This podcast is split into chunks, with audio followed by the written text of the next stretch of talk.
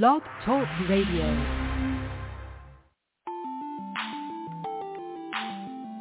Hey, Chiefs Kingdom, you gotta fight for your right.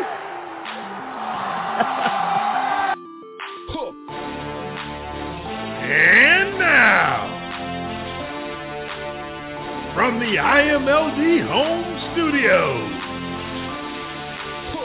in its 11th season, you are listening to In Much Less Detail, the podcast, where we cut through the noise and give you your NFL breakdown in much less detail.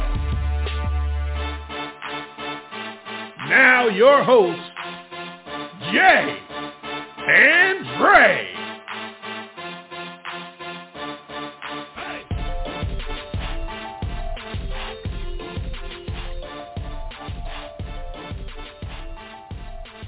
Oh yeah, it's Saturday night. And we are back to our regular routine, two hours of the football party, recapping week eight and getting you ready for week nine in the NFL. I'm talking to America here. We are back and talking to America and Burkina Faso and the rest of the world. You are listening live to In Much Less Detail, the podcast, here with you, live on a Saturday night, November the 4th, 2023. I'm Dre. He's Jay. Jay, you're here. You're back. You're, you're back on your own show. I missed all of one show. and yeah, it, it, I was telling you right before we went to air, it feels like I've been gone for months, and I, all I missed was one show. But yeah, we packed a lot into these last few weeks. Um, vacation was awesome. I, I, I can't, I, I'm, I can't be like you, man. I can't just complain about everything and then say what a great time we had. It was genuinely a great time all around. You know, we started off the trip uh, seeing you guys down there, eating some ribs and went down to Florida for five nights, drove back, did a circle around, saw my dad on the way home. Weather was perfect for the pretty much the whole trip.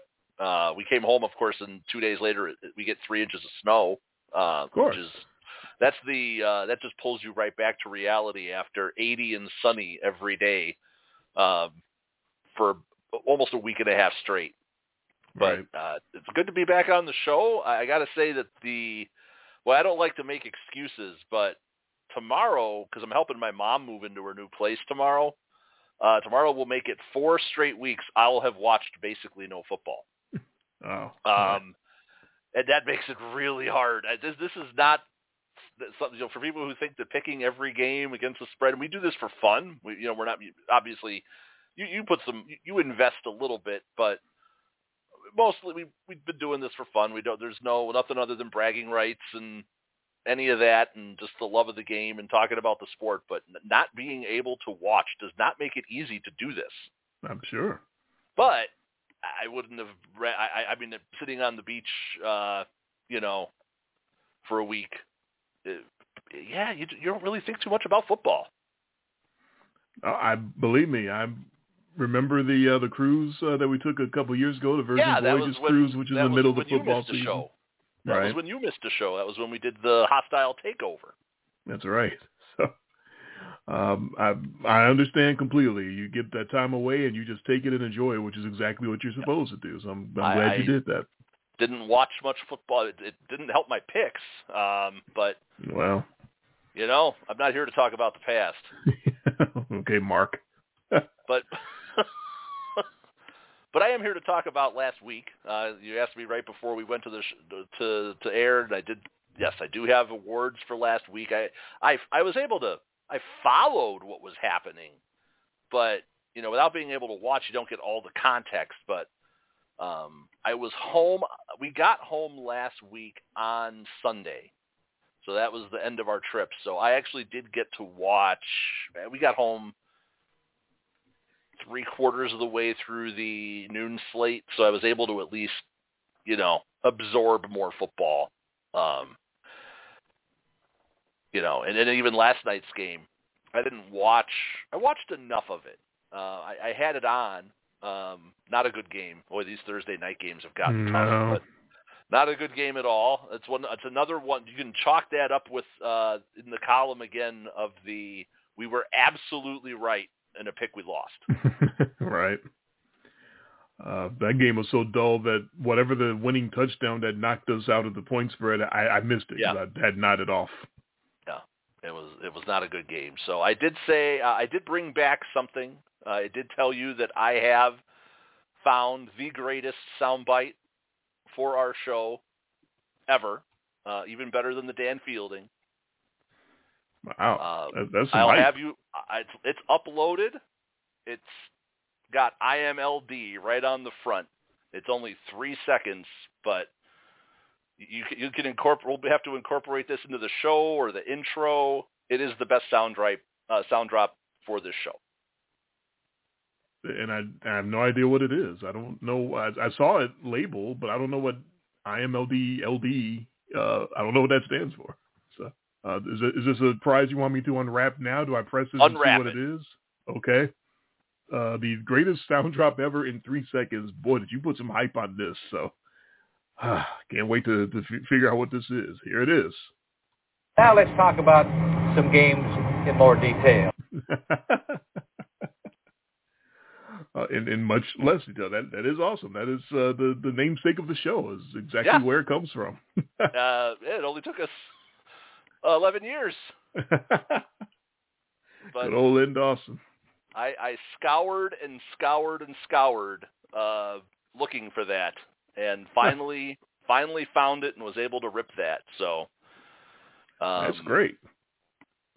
Yeah, I, I, I- that that somehow you know we can play that before we do the picks. We can play that uh, uh, somehow sneak that into an intro um, for the show. But yeah, the the best three seconds for this show. Yeah, I'll, I'll definitely play it right before we do the picks if I if I remember it's up here. Yeah, that's that's great. the picks in more titled the- detail, we even though only it's named the less show detail. after that sound drop. right. So, Yep, so very the fitting. story and for people who want to scratch their heads. That is uh, L I M L D, of course, is the name of our show. LD is the the, the great um, Len Dawson, That's right. Who every week on Inside the NFL they would go through, they would show all the picks that they agreed on, you know, Mhm. and then they would talk about the rest of the games in more detail. And there's versions. I'm sure if I look through multiple, uh, you'll find multiple versions of that. But um, yeah, uh, they didn't say it the same canned way every week. But for us, what always stuck in our minds was the whole let's you know let's talk about the rest of the games in more detail and. Boy, and, and, and, coming up with the name of the show uh, when we did that way back when, or the or the blog, um, Yeah. didn't take long. It did not take us long uh, to come up with that. No, it just it seemed very natural that we were going to always talk about our picks uh, in in less detail, in, in much less detail, uh, because we, we we didn't bring the expertise of the inside the NFL guys. We didn't bring the Right. the different viewpoints. We didn't have the quarterback viewpoint and the running back and the receiver, and we didn't go into the deep into the the numbers and the metrics and all that. We basically said, mm, "I like this team just because." Yeah. Uh, and then then we spun off into non sequitur and talked about Skinner and Whitney Young in high school and Right. anything else that came to our minds. So that's basically But, how this uh, all started. You know, nowadays you can probably go 800 different places and and find people who who pick games or want to pick their, you know, their blazing five or like you know, or any of those things. But, uh, you know, uh, props to Inside the NFL because they picked every game just like we do. Exactly. So dear, near and dear to our hearts, uh, uh, as always. Um, and Len Dawson now uh, has a place on our show as he has uh, deserved for all of these many years. It only took us to our 11th year of the podcast uh, to, to give him his perfect. So, did it did it live up to the hype? Did I hype up a three second drop enough? I think that's about as good as a three second drop could get as far as the hype goes. That's about as, as good a delivery as you could possibly get. All right, thank you, thank you. I, you know, I I was trying not to get hyperbolic, but No, that's Uh, great. That, that, that brings it all home. yeah. So it's per- that's why I said it's perfect for this show, Yeah, and so uh, absolutely. So the search will now begin for some other obscure drop for things. you know, think about how long it took us to find dumplings. that's right. Uh, and yeah, because we both I think looked like one or two Yeah. times and and it wasn't there. And then in Many between times. that year or two, uh, someone decided to upload that commercial uh, to YouTube, and that's Yeah. where we finally were able to have. We were so happy to get that. So yeah, you never know. We we uh, we could come up with something and it's not there, and then next thing you know, somebody uh, uploaded it. so, yeah. You, uh, you said you did have uh, uh, awards to give out for I- uh, for I- week eight. I do. Uh, you get to go first because I uh, not not watching. Again, I'm not trying to make excuses, but not watching Right. football games does not make picking games easy. Uh, it's our football. It is our full two-hour football party. We do have awards for the best and the worst uh, for Week Eight in the NFL. Before we give you our picks for Week Nine, uh, and the reason I have the honors for leading off for the awards for Week Eight is because of my better record for Week Eight, which was uh, an amazing eleven and three. I don't know where I Wow. pulled that from. Very nice. Um, uh, and you you went eight and six, which is also very nice. You were rebounding from uh, the three the twin threes that you put up uh, in week six Man. and seven, so you you bounced back nicely from that. Uh, we had a couple pushes in there, so 11, 3 and two for me, eight, six and two for you, uh, putting me ten games clear on the season at the moment. I'm at sixty and fifty eight with four pushes. I am so happy that I'm finally out from underwater. I have found 500, and please, please, please, God, don't let me get back under because that was not a good feeling. Um, and you are battling uh, 50 and 68. Uh, so you got a ways to go, but you're, you're not at 400 anymore. You got up to 424. So you got away from uh, some of those those Mariotti lines and and those those spreads or uh, points uh, per, uh, percentage points that we make fun of Yeah. for some people that make. If you're an expert in making football picks, you shouldn't be 300 and, and 350 and 400 and uh, putting up those kind of numbers. So we we always make fun of those, and occasionally one of us uh, nudges near that number for the season. So it does happen.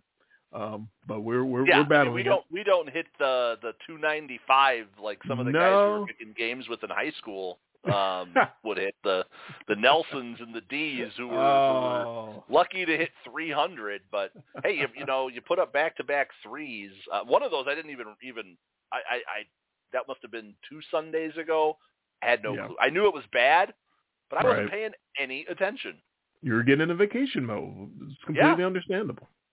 I was like oh it was bad. If i would have just flip flopped all my picks i would have had a better week. Okay. Yeah, we we all have weeks like that. we have definitely had weeks like that. So i got i got some i got some catching up to do and it's it you know we're talking about going back next year. I got to figure out a way to incorporate you know well i've, I've got unf- four weeks in a row is hard to miss. Um it wasn't meant to you know so next year i'm not going to have two weekends completely eaten up bracketing vacation where i have to help my mom move Right.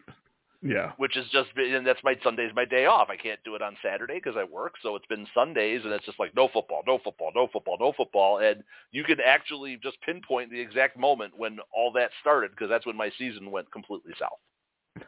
Well, So now I'm back, Ah. and I gotta I gotta get this thing turned around. Nice thing about right. no matter how far you get behind in what we do, ten I mean ten games. We get to the end of the season, then we're ten games apart. That's one good playoff weekend to make up. That's true. So I just gotta not keep falling backwards. And your uh, big mistake last night was you agreed with me. I, I should have never done that. I mean, we I, I went first for the first time uh, in a long time. You did. you you have the time to put up your Thursday night. about five o'clock. Yeah, usually you get the time to put up your pick uh, around five before you head home uh, for Thursday night, and I have to wait till I get home from uh, work and, and running whatever errands I have to run, and then I don't settle down to make my pick until usually around six six thirty. So usually your pick's up first. Uh, Thursday I had the occasion to put my pick up first because I got out of work early trying to get some dental work done, which didn't work out. But anyway, um, so I put my pick up, and you immediately uh, respond with, "Yeah, I had uh, also this uh, the same score margin. We both had a team winning by one uh, Yeah. in a game in which the uh, favorite was favored by three. So therefore, we both had the underdog. Yeah. And, And, then of the course, favorite, the favorite wins wins by, by four. Four. Yeah. well, stuff happens. Well, you're first. Um, I, I am. Uh, So- my my best of week eight. Who do you think you are? I am. Uh, they're they're not going to be the man at any other point this season. They're not going to be uh, who do you think you are? I am the man. So, Carolina Panthers, come get your Oh. flowers. First win. and and we both and, and that was the one when I sent in my picks. I'm like, oh man, I'm going to get him with Carolina, and I'm going to get him with Denver, and I was Uh-huh. just like, oh man, I got this, I got. And then Uh-huh. you agreed with me. And, no, I had I didn't get to do the show last week, but I actually had Carolina winning that game. So did you, so did you? I'm guessing. I, yes, yes, I did. Uh, I Uh, said this. This has got to this has got to be it. This has got to be their, their their W. If they don't get it here, they they might be looking at 0 and 17. So they, it has to be right here. So that's why Wow. I uh, had Carolina to win, and they they did win. Um, w of the year. We don't have to have a death watch all year to see if they're going to be the next Detroit Lions to go 0 and, and 17. Uh, first W for the kid quarterback. Good for Bryce Young. Uh, first win for Frank Reich in Carolina, uh, head coach. Uh, it was a defensive fight. It was about as rough a football game as you could imagine. Uh, 15 to 13, I'm sure wasn't very pretty to watch, but the last second field goal gets it done. Uh, that's my best of week eight because you hate to see any team going over. You hate to see that death, death you know, the death rattle Yeah. and uh, watching a team just going through. Is it going to be this week? Is it going to be 13, 14, 15? It's just going through that. That's uh, unless you you know are just completely trash. No team and no organization deserves to go through all of that all year. And, and as bad as the Panthers might be, I don't think they're trash. I don't think they deserved necessarily to to be uh, offered. And, and, I just love the fact that they don't have to go through that uh, the rest of the year. And and I'm I guess I'm rooting for Bryce Young to live up to that number one pick because I know he's got the talent in him. Seeing uh, his college play, um, I'm rooting for Frank Reich. I think we're both rooting for Frank Reich because we both res- uh, respect him as a football person and respect his his mind offensively. Yeah. Uh, and that was the best to me, just to see them get off the schneid. So good for the Panthers. Wow, I, it's surprising. Two things I took away from that game. One, I figured you would have had that as your worst of the week because that's the Bears pick that they're sitting on. Yeah, I know. Well, And so th- you, you probably don't want Carolina winning a, a lot down the stretch here. Or, you know, if you get somebody who sneaks under them, uh, wouldn't that just be perfect? Um, they're they're going to be in great position with the Cardinals all year to to have to be one Yes. and two either way. yes, they will be in a dogfight. Do they play each other? I guess would be the the final question on that. And uh, the second thing was I don't have an award for it, but how? I mean, you're the Panthers, right? So you're clearly you're, you're you have no wins. You've been snake bit. How shitty was it that they had to kick the game-winning field goal twice? Because Uh, but the but first almost one fitting though. they kicked the first one through, but then there's a, a pre-snap defensive penalty that wipes the field goal off. So you Doesn't just count. knew, right? You just knew he's going to miss, right? right, right. And hey, good for them. The guy was able to hit it the second time, but you just kind of had a feeling like, oh, oh no, this is the stuff that happens to winless teams Sure, sure. because it's hard to go winless. It's probably as hard to lose every game as it is to win every game. You Yeah, don't see probably. it a lot. Uh, although you, obviously, well, we've seen perfect regular seasons now. What twice? And how many offers have we seen that we've seen? Uh, two. Uh, just uh, yeah, the Lions and yeah, there was another one, right? well, there was the Bucks, uh, but that was Oh yeah, you know we were like two. Um, Right. I didn't see that one happen with the 0 and 14 Bucks. But now with 17 games, I mean to go 17 and 0 or to go 0 for 17, that's going to be hard. Ed, but but it, if it does happen, it happens just because of reasons like that. yeah, just bad Because luck and the game-winning field goal, and then the rest got wiped a out. pre-snap, a pre-snap defensive penalty. You can't even decline it and take the field goal. No, you got to kick it again. hmm No, it, they they battled through and, and got it done. Thankfully, that that would have been uh, that would have been really shitty if they uh, missed Yeah. that one. Well, it's Um, fitting that you give it to the worst team in football, or one of the worst teams in football, in Halloween week. exactly, because we would have been previewing that game for certain if we were doing uh, yeah. our oh yeah. usual that, Halloween in the show. old way. In the old way that we used to do this show, our highlight games would have all would have all been the worst games of the week.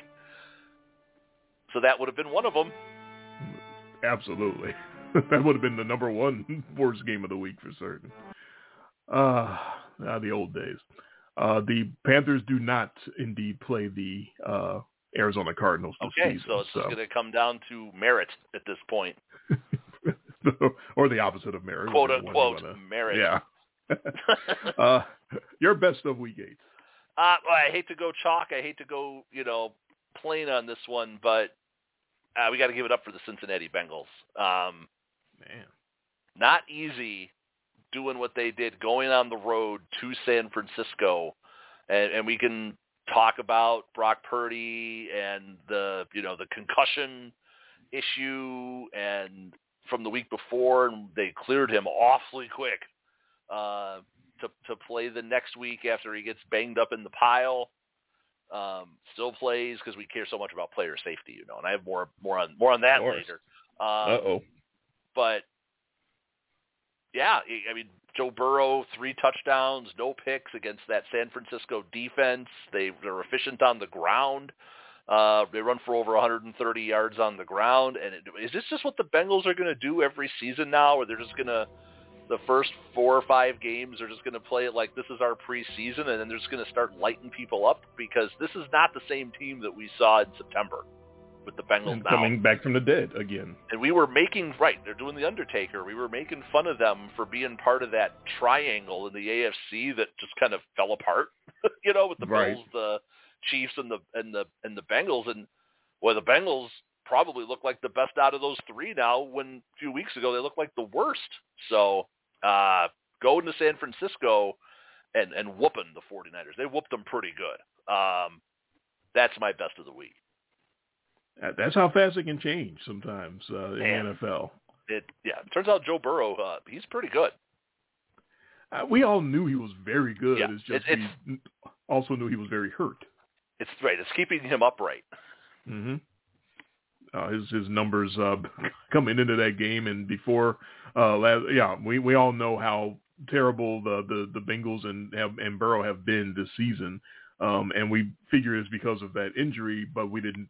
The only question we've been wondering is when does the injury go away? When does that stop be, uh, being a factor in his play? And it looks like last week it stopped being a factor. Now there, there's no way to know that for sure, but at least we both uh, had the Bengals, so uh, we we got that pick right uh, with the point spread. Uh, Another one that I was thinking like, yeah, I got this. no, I, I, I, and I'll be completely honest. I had San Fran winning by five. They were five and a half point favorites. That's why I had oh. I didn't know. I actually, I actually, I actually would have probably had the Bengals uh, to win that game. They they were rolling. They were, but there's no way that They were. I thought they were rolling before when they had that one big game that uh, that, that Burrow looked like he was completely back, and then he fell back into uh, sucking again. So there, there's just no way to tell. They're they're the Jekyll and Hyde team of the season, and the season wasn't halfway over when I declared that, but they are absolutely the, the, the Jekyll and Hyde team, the Cincinnati Bengals. There is no telling. They might suck again this week. They might just you know jump right back into being bad again. There's no telling. There is just no telling with that team. Um, I don't even remember which award that game got. It got one of my awards, so I'll address it uh, myself later on a little more. All right, Um, but that was Your your. That was my best of the week. so it's up to me for my my worst. Your worst. The Purge, Part Two. Oh, I? I got something for that later. So yeah, sure. Uh, I because I, did this earlier uh, in the in the season. I had a, a, a that I had a, a Purge Part One. I think was uh, like a, a letdown or something or struggling earlier in the in the in the year where all the quarterbacks, all the starting quarterbacks, all at one time seemed to get hurt. And this, what happened in Week Eight, that blew that away. Whatever happened a few weeks ago to all these starting quarterbacks, what happened last week just put it to shame. Like I, this was unbelievable. Kirk Cousins pops the Achilles. Mhm. Tyrod Taylor with another rib injury. That guy and ribs, um, dude, man, he just has the worst luck with that. At least they didn't give him an injection to, to clear that up because that. I'm thinking Tyrod Taylor would have sat up in the in the hospital gurney and said, "Nope, we're not doing that." yeah, as soon as you see the needle, run. Nope, not happening. Not gonna happen. Uh, Matthew Stafford uh, keeps banging his thumb around in Dallas. Several times he bangs it around. Uh, I don't know if Desmond Ridder gets included in the purge because Arthur Smith claimed he wasn't being benched for performance reasons, so it was because he was hurt. Maybe we don't really know. Might have been concussed. I don't know. Uh, no straight answers there. Uh, Kenny Smallhands uh, is included in that purge, although he came back Thursday night and played. So at least we know he was able to bounce back. But that was part of it. Just so many starting quarterbacks getting put down, and and uh, for some of them for a long time, and for one of them, of course, Cousins uh, permanently for the rest of the of the season. Yeah. That Uh, that was that was the hard one because the Vikings were actually starting to turn it around. Mm-hmm. Uh, Uh, he, he was playing great football. Four and four.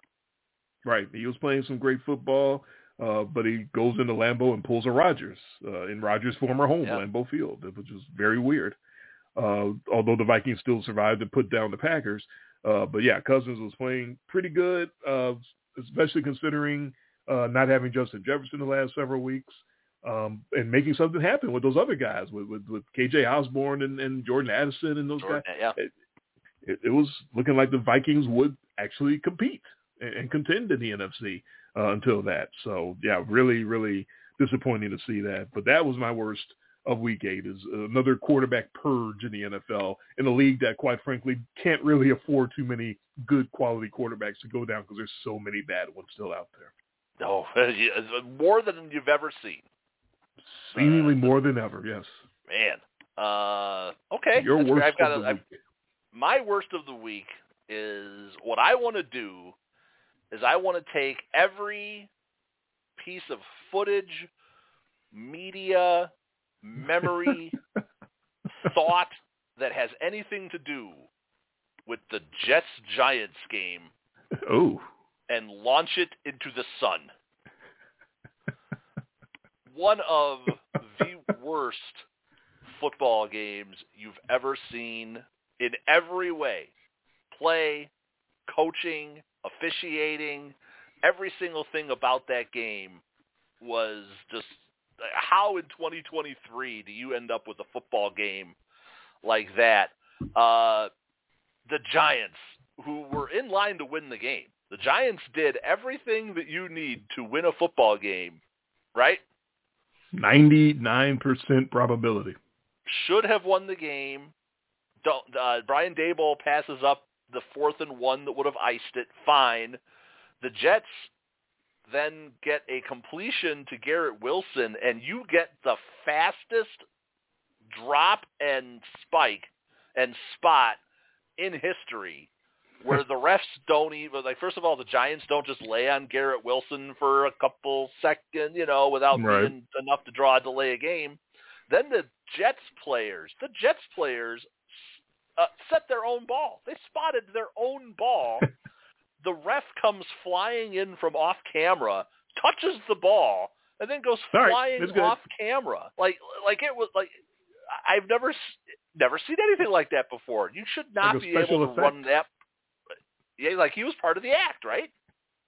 I mean, he ran like a by so special fast. effect that they superimposed him in the. oh, where'd he come from? Hey, and there he goes. Like, uh, it it was mind-boggling. Also, that the jet that the Jets were going to lose to a Giants team that had negative passing yards once you factor in sacks. Uh, the Giants' leading receivers were Darren Waller and Matt Breida, who each went one for four. Hmm. And that team was going to win a football game. Man, Uh, Tyrod Taylor gets hurt. His replacement, Tommy DeVito, comes in. Just raw stats goes two for seven for minus one yard.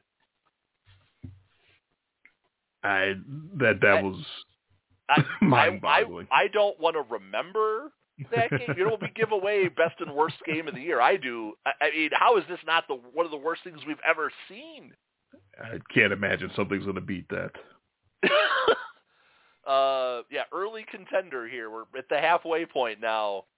I, don't know if there's been a wor We've seen worse ref shenanigans, but this game had it all. Terrible play, terrible officiating, terrible coaching.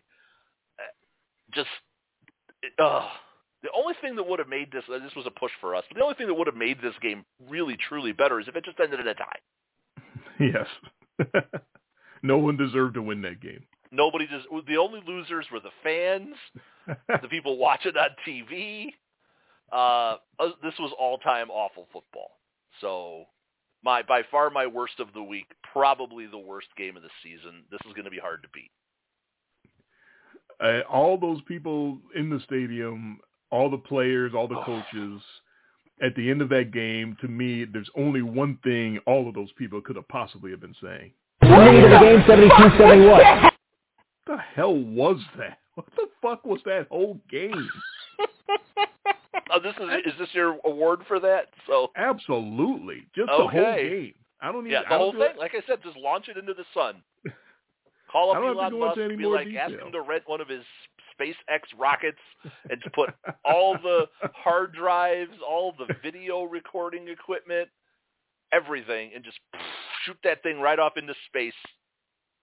Set the controls for the heart of the sun. 23 points and 24 punts. Oh, Ever seen a game with more punts than points?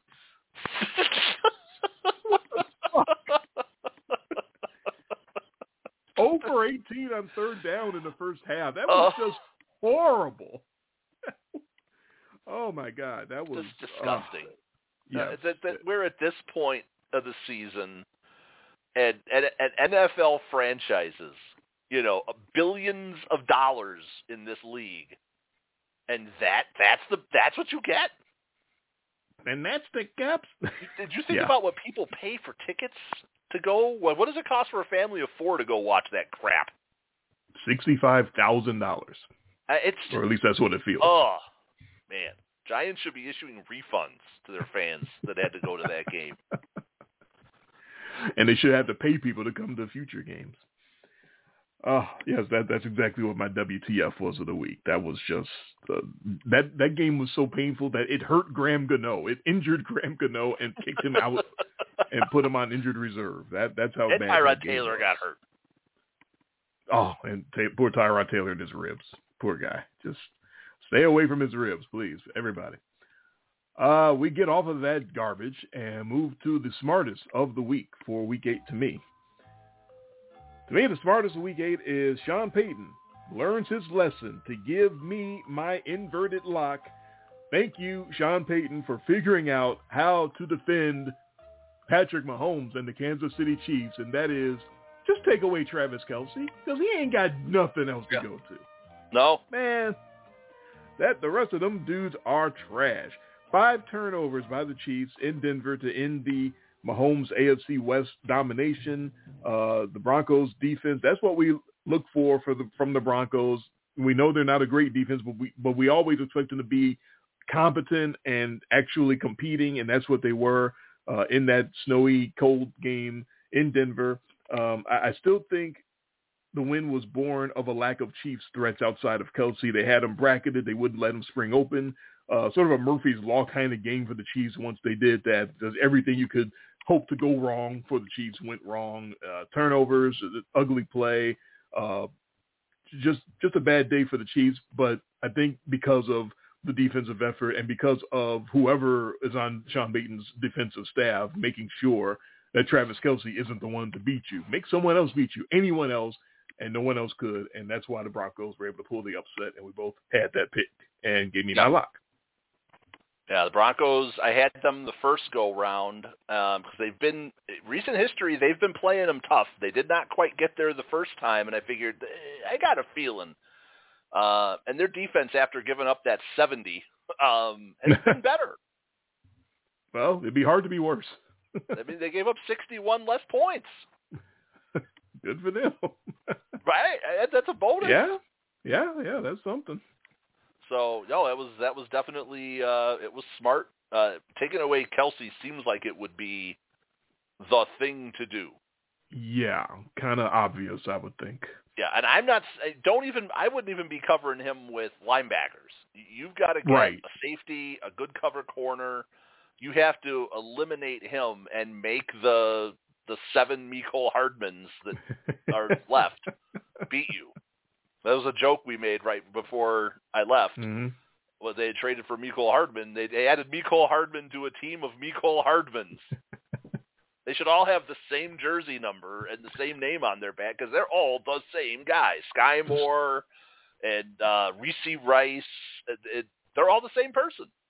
Justin Watson and all Yeah. those. They're all just put them all in 17s with Hardman on the back. It doesn't matter. If you get Uh, beat by if you get beat by the 17s, great. right. Just don't get beat Just by the the 87. Don't get beat by the 87. Yes, that's Yeah. exactly right. Seems so smart. Uh, we'll see if the rest of the league uh, figures it out. You're smartest of week eight. oh, this one's easy. It's uh, I'm giving this one, and this has not been an easy one to give out this year. I'm giving this one to Arthur Smith. He begrudgingly, reluctantly swallowed his pride and realize that Desmond Ridder ain't the guy. Um, we've known this for a while. The play has not been there. That is an offense that is loaded at the skill positions with first first top ten picks, right? Everywhere in that offense. Bijan, Drake London, they lose him in the game. Uh, he's hurt now. too. The, the injury thing is just Yeah. crazy. Um, and Pitts, and you've got you basically have this, you know, Rolls Royce that you're rolling out there on offense at the skill positions every week. You got Mr. Magoo at the quarterback. That's just not going to work. And I know that that Beer Man is not the greatest thing since sliced bread, but you know Heinicke, Ty- Tyler Heineken, as I like to call him, we, Beer Man, um, has shown competence at the position that Desmond Ridder just has not shown. Um, he's uh, well, I'll say one thing about Heinicke is he might be one of the streakiest players. Right, he's got that Fitzpatrick to him, where Hmm. he'll put together right. He'll put together three or four really solid games in a row. And think, oh wow, this guy, yeah, this guy's an NFL quarterback. He should be starting. And then he'll follow that up with two or three games where you go, oh, you. Uh, Desmond Ridder had none of those. The only statistically good game Desmond Ridder had was against Washington. And check the tape. Washington is trash in the secondary. Everybody lights up the team manager skins on the back end. And I mean everybody.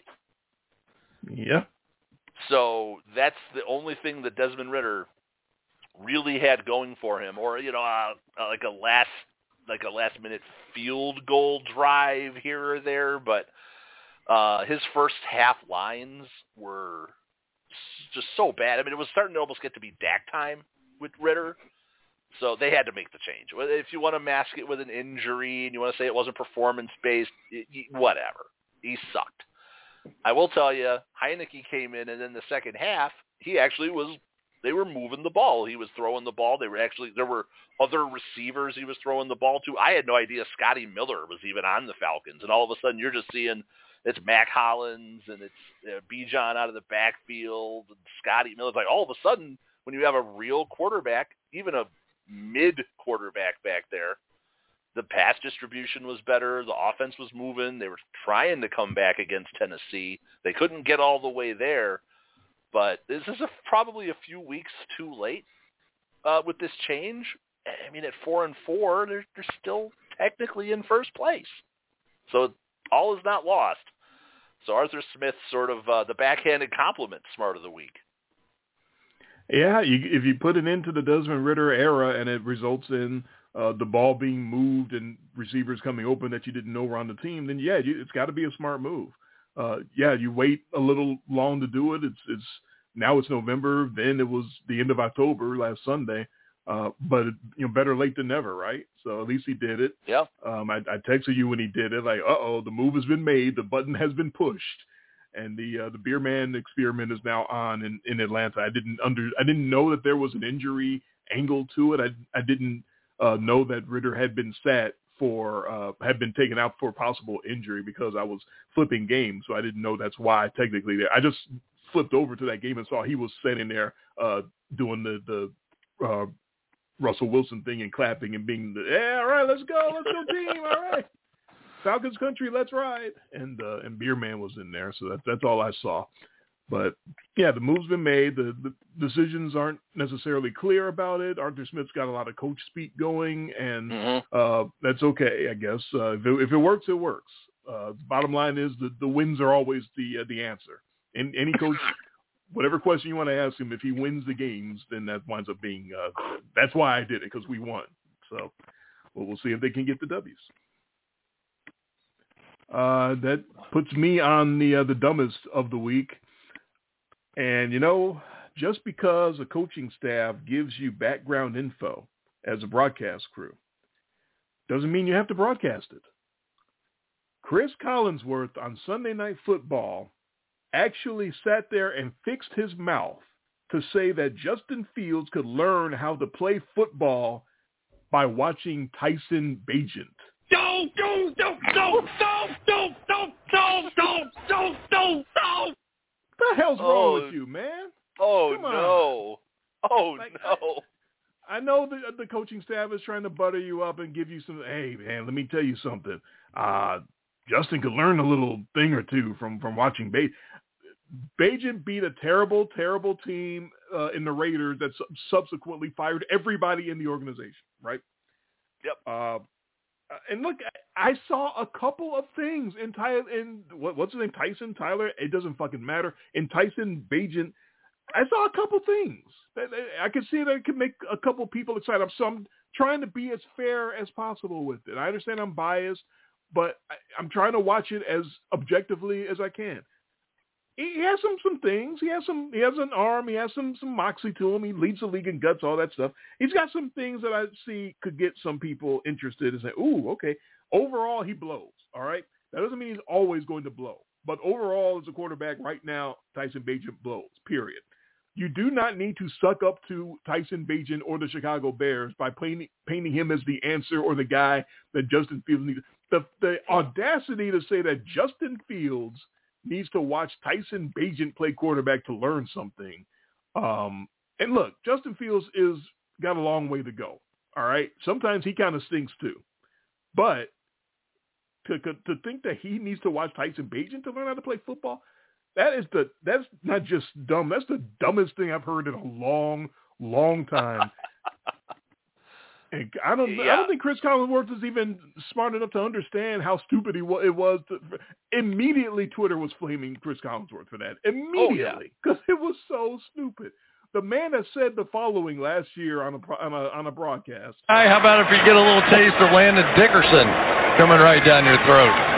That that even sounds smarter than saying that Justin Fields could learn something from watching Oh. Tyson Bagent. That was just so dumb. Just oh, so stupid. I can tell you all week, Justin Fields sitting in his hotel room, watching Tyson Bagent's uh, game film from when he, from those the heady days at Shepherd. oh, the, the the awesome Shepherd College whatever. Uh, Don't even know what their play. Yeah, mascot is. If they maybe they don't even No. have one. No- no Shepherd clue. Shepherds, right. but no idea. no, Ugh. that that's that's no. I, I, ugh. Just because the staff gives it to you doesn't mean you have to use it. But I'm glad he Uh, rightfully got flamed for it. And he, and he just that, that's embarrassing. Yeah. To, to slobber on the guy that he he played one game and got a victory over a terrible Raiders team, and and, and you're gonna slobber him like that? Really? Come on, man. And then the Bears went out and just got annihilated. of course, because he's not because he's he's not good. He blows. All right, I'm off of that. You're dumbest of the week. Uh, yeah, I'm stay. I'm going off the field too. But he's and so you're you're off the field with the broadcaster. I'm off the field with a player after a game. I'm giving this one to Diontae Johnson. Uh, it's really hard. You don't point the fingers at the refs when, you Yeah. have uh, Kenny Pickett before he gets hurt goes 10 of 16 for 73 yards, and then com- and then gets replaced by Mitch Trubisky who throws two picks. They ran the ball. They did. Uh, Jaylen Warren was their leading rusher, 19 yards. 19 yards was the leading rusher uh, on that team.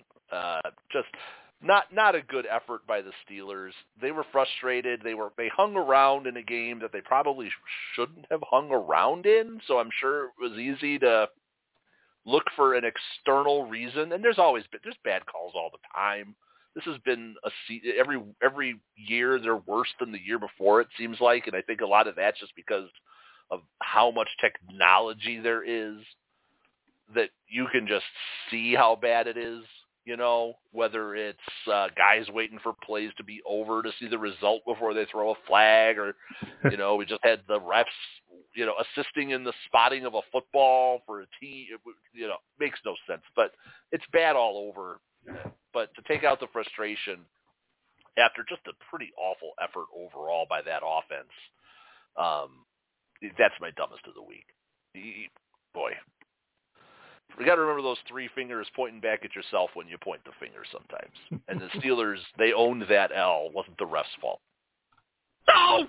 No, uh, Jacksonville uh, took that game from the Steelers. They're they're on a serious yep. roll. Uh, they overcame uh, a Steelers team that just wins tough games like that.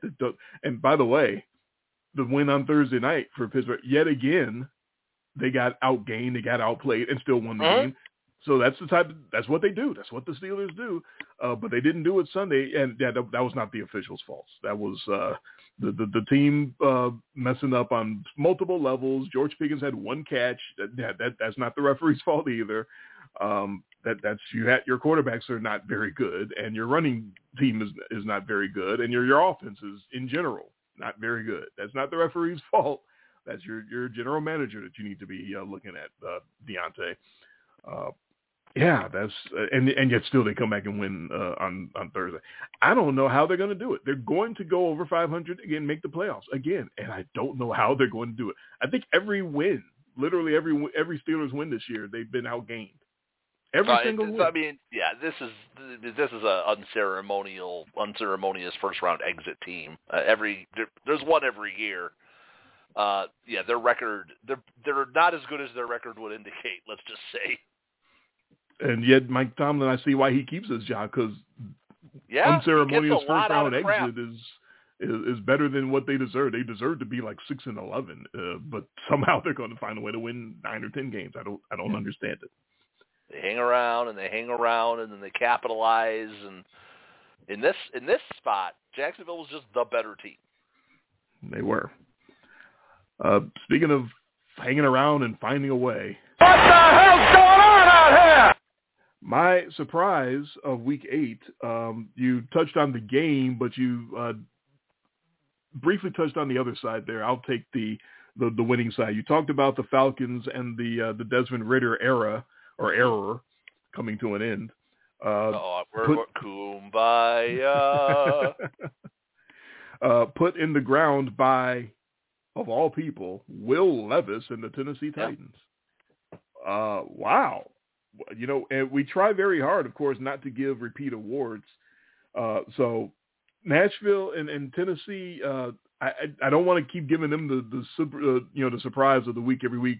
Uh, if, uh, Will Levis would, were to have another great game Thursday and, and get a victory over over the Steelers, which he did not do, uh, they would that would have put them in line maybe for two in a row. But he instead, I'll just good, uh, right. He wasn't bad. He, he I mean, not for bad. being that t- the, the Tennessee offensive line is absolutely Oh. terrible.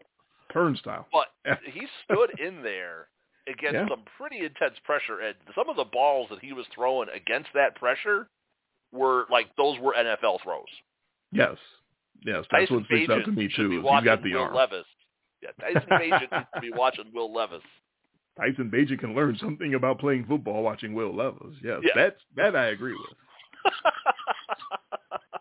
The the scuttlebutt out of Nashville before the Titans uh, hosted the Falcons was that Ryan Tannehill wouldn't make the start at quarterback, and Will Levis would make the start, but they would mix in some plays for their draft pick from last year, Malik Willis, did, did, did, Uh, did he take one snap?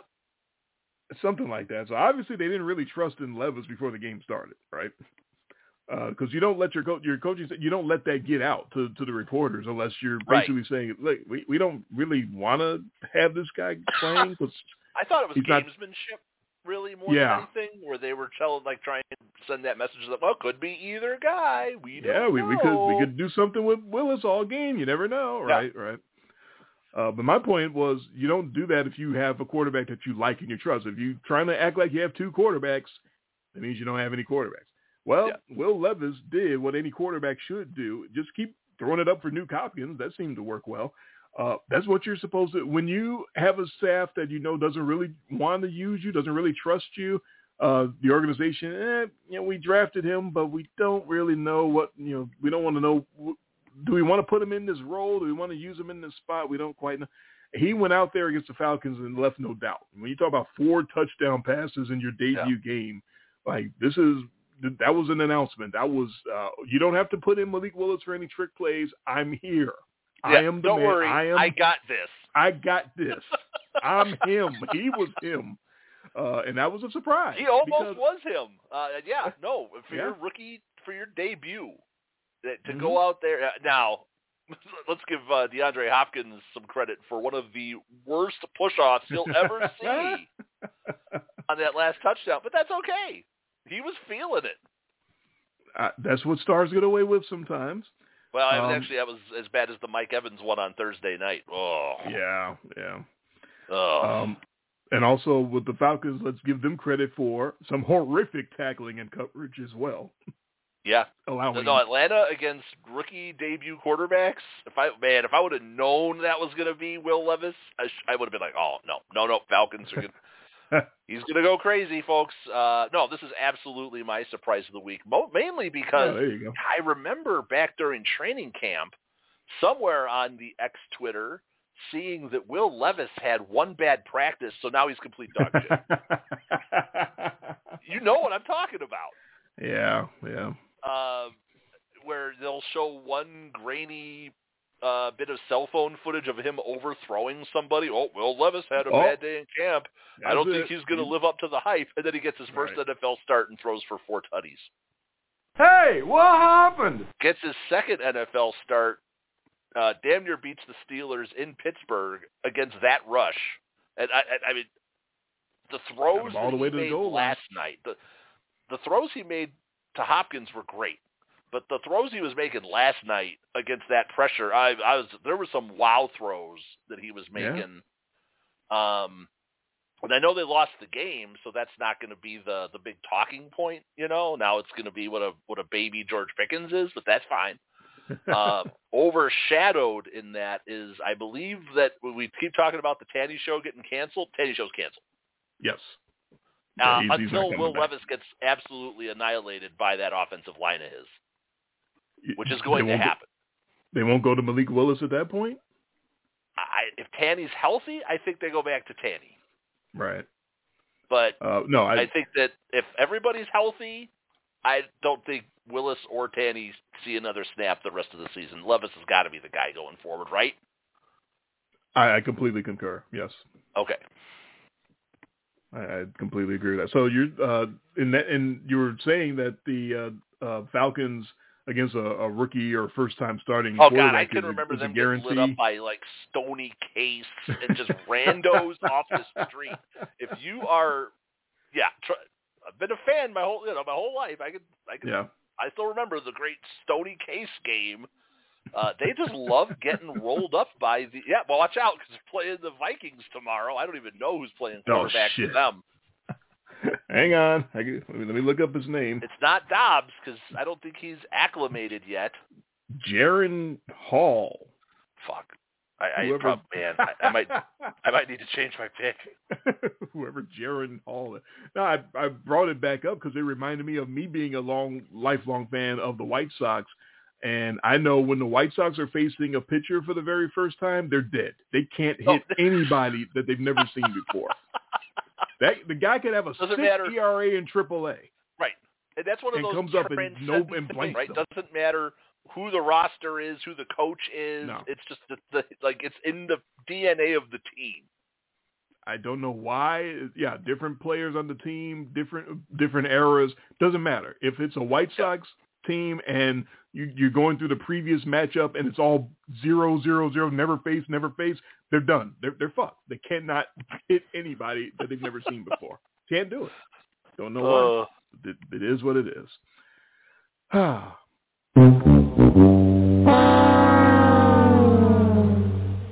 To my letdown of week eight, the boy wonder era in Vegas.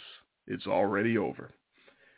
Uh, and not just the Monday night game, but the entire one and a half year run of Josh McDaniels was a huge letdown. Once again, an organization gets seduced by his success in New England with Tommy, Oh, and they think that he's going to just come in and, and be a sweeping agent of change and make everything happen. The Broncos learned that that was not the answer.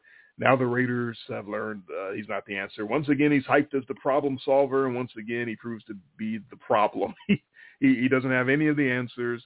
Um, it- it's just not working out for, for the career of uh, Josh McDaniels as a head coach. I hope he doesn't get another chance because that would be really ridiculous. But uh, thinking back to that Monday nighter and uh, the, the the door closer, as it turns out, against the Detroit Lions, at no point seemingly did Jimmy Garoppolo recognize Detroit blitzers coming like crazy. He like had no idea they were on their way. I don't know how. He didn't see him. His processing was like Atari 2600 slow. Like, dude, do you not see this happening in front of you? So that's coaching. That's rust from Garoppolo uh, having so much time off. Vegas eventually uh, gets worn down, uh, uh, and McDaniel's gets thrown out. Um, so yeah, it, it was a perfect sort of uh, crystal balling of the whole thing there. That Monday night game in Detroit, you had unprepared players. You had players who maybe don't deserve to be in that spot because Jimmy Garoppolo getting that uh, that spot in place of Derek Carr was obviously not a popular thing to begin with because a lot of people, including uh, Davante Adams, obviously thought Derek Carr maybe should have still been there. There's no reason to throw him away, especially if you're going to replace him with this guy who's not as good objectively Right. as Derek Carr. But um, and, and yeah, it was just a perfect wrap up uh, of the Josh McDaniels era for the world to see on Monday night. Very embarrassing. Uh, never a doubt that the Lions are going to win that one. Um, and then the whole, I mean, the whole organization gets thrown out. The GM gets thrown out. The offensive coordinator gets thrown out. Everybody gets thrown out of the office. Uh, and, and the weirdest part being, uh, you know, Mark Davis doing this at like one in the morning uh, on Tuesday. Uh, it's like, uh, okay. Like as soon as the trade deadline was over, like that night, he decided to wake up from his nap and go down to the office and fire everybody. so, uh, it, only the Raiders. Only the That's probably when he sobered up oh man. after watching that game. Uh, maybe it, maybe it would take a day and a half to dry out uh, from Yeah. that game. You, you you may be right about that. Uh, so your biggest letdown of week eight. Uh, player safety, man. For a league that preaches player safety, uh, boy, it sure seems to come with a whole lot of season-ending injuries. Not very safe, you're saying? Uh, no, uh, I don't know what it is. Is it that the players are, are over-conditioned? Is it the lack of, you know, off-season contact? Is it the turf? There's what is going on in this player safety era that we're in where you're we're losing and it's not just quarterbacks, right? You think about like uh, Justin Jefferson, uh, Arizona I think is what like three running backs they've lost. Um Well, yeah, everyone's pulling their hammies too. yeah, uh, hammies, Achilles. Uh, Oh. God, it, it's been a very strange run so far. Uh, they they overprotect the quarterbacks, and all these quarterbacks are going down non-contact. I mean, you can put them in bubble wrap. Maybe that'll help. I I, I, guess, um, but yeah, not good. And then you have quarterbacks who are healthy and won't play. Sean, Deshaun Watson, we- we- Kyler Murray, we- we cleared you. Deshaun Watson. I don't know what's going on. Uh, the the whole season has been messed up. It, it's a letdown because it has this season. We talked about it last season, but the erosion in the quality of play uh, is really starting. I'm starting to feel it now. I'm starting to feel like I am watching a lesser product than I used to watch. And that that's not a good feeling for watching football. Like the, the, the, a game you love, you feel like you're watching something less than. Uh, kind of got that feeling with baseball with like the goofy rule changes and stuff, right? Um, yeah, I'm not watching baseball anymore. Ghost runners and pizza pie, pizza box bases, and all the, all the no shifts and all that. That's, that's not baseball. It's like with football now with uh, these roughing the passer calls and the officiating, and now we've got with injuries, and you get games like like that game we had on the, the Jets and Giants the game. I want to launch into the sun. um, all these matchups of of who at quarterback. You know, okay, who's starting this game? Think about that Atlanta game tomorrow with with Jaren Hall and Beer Man. That that that's what paying fans have to go see. That game should be four dollars a ticket on StubHub.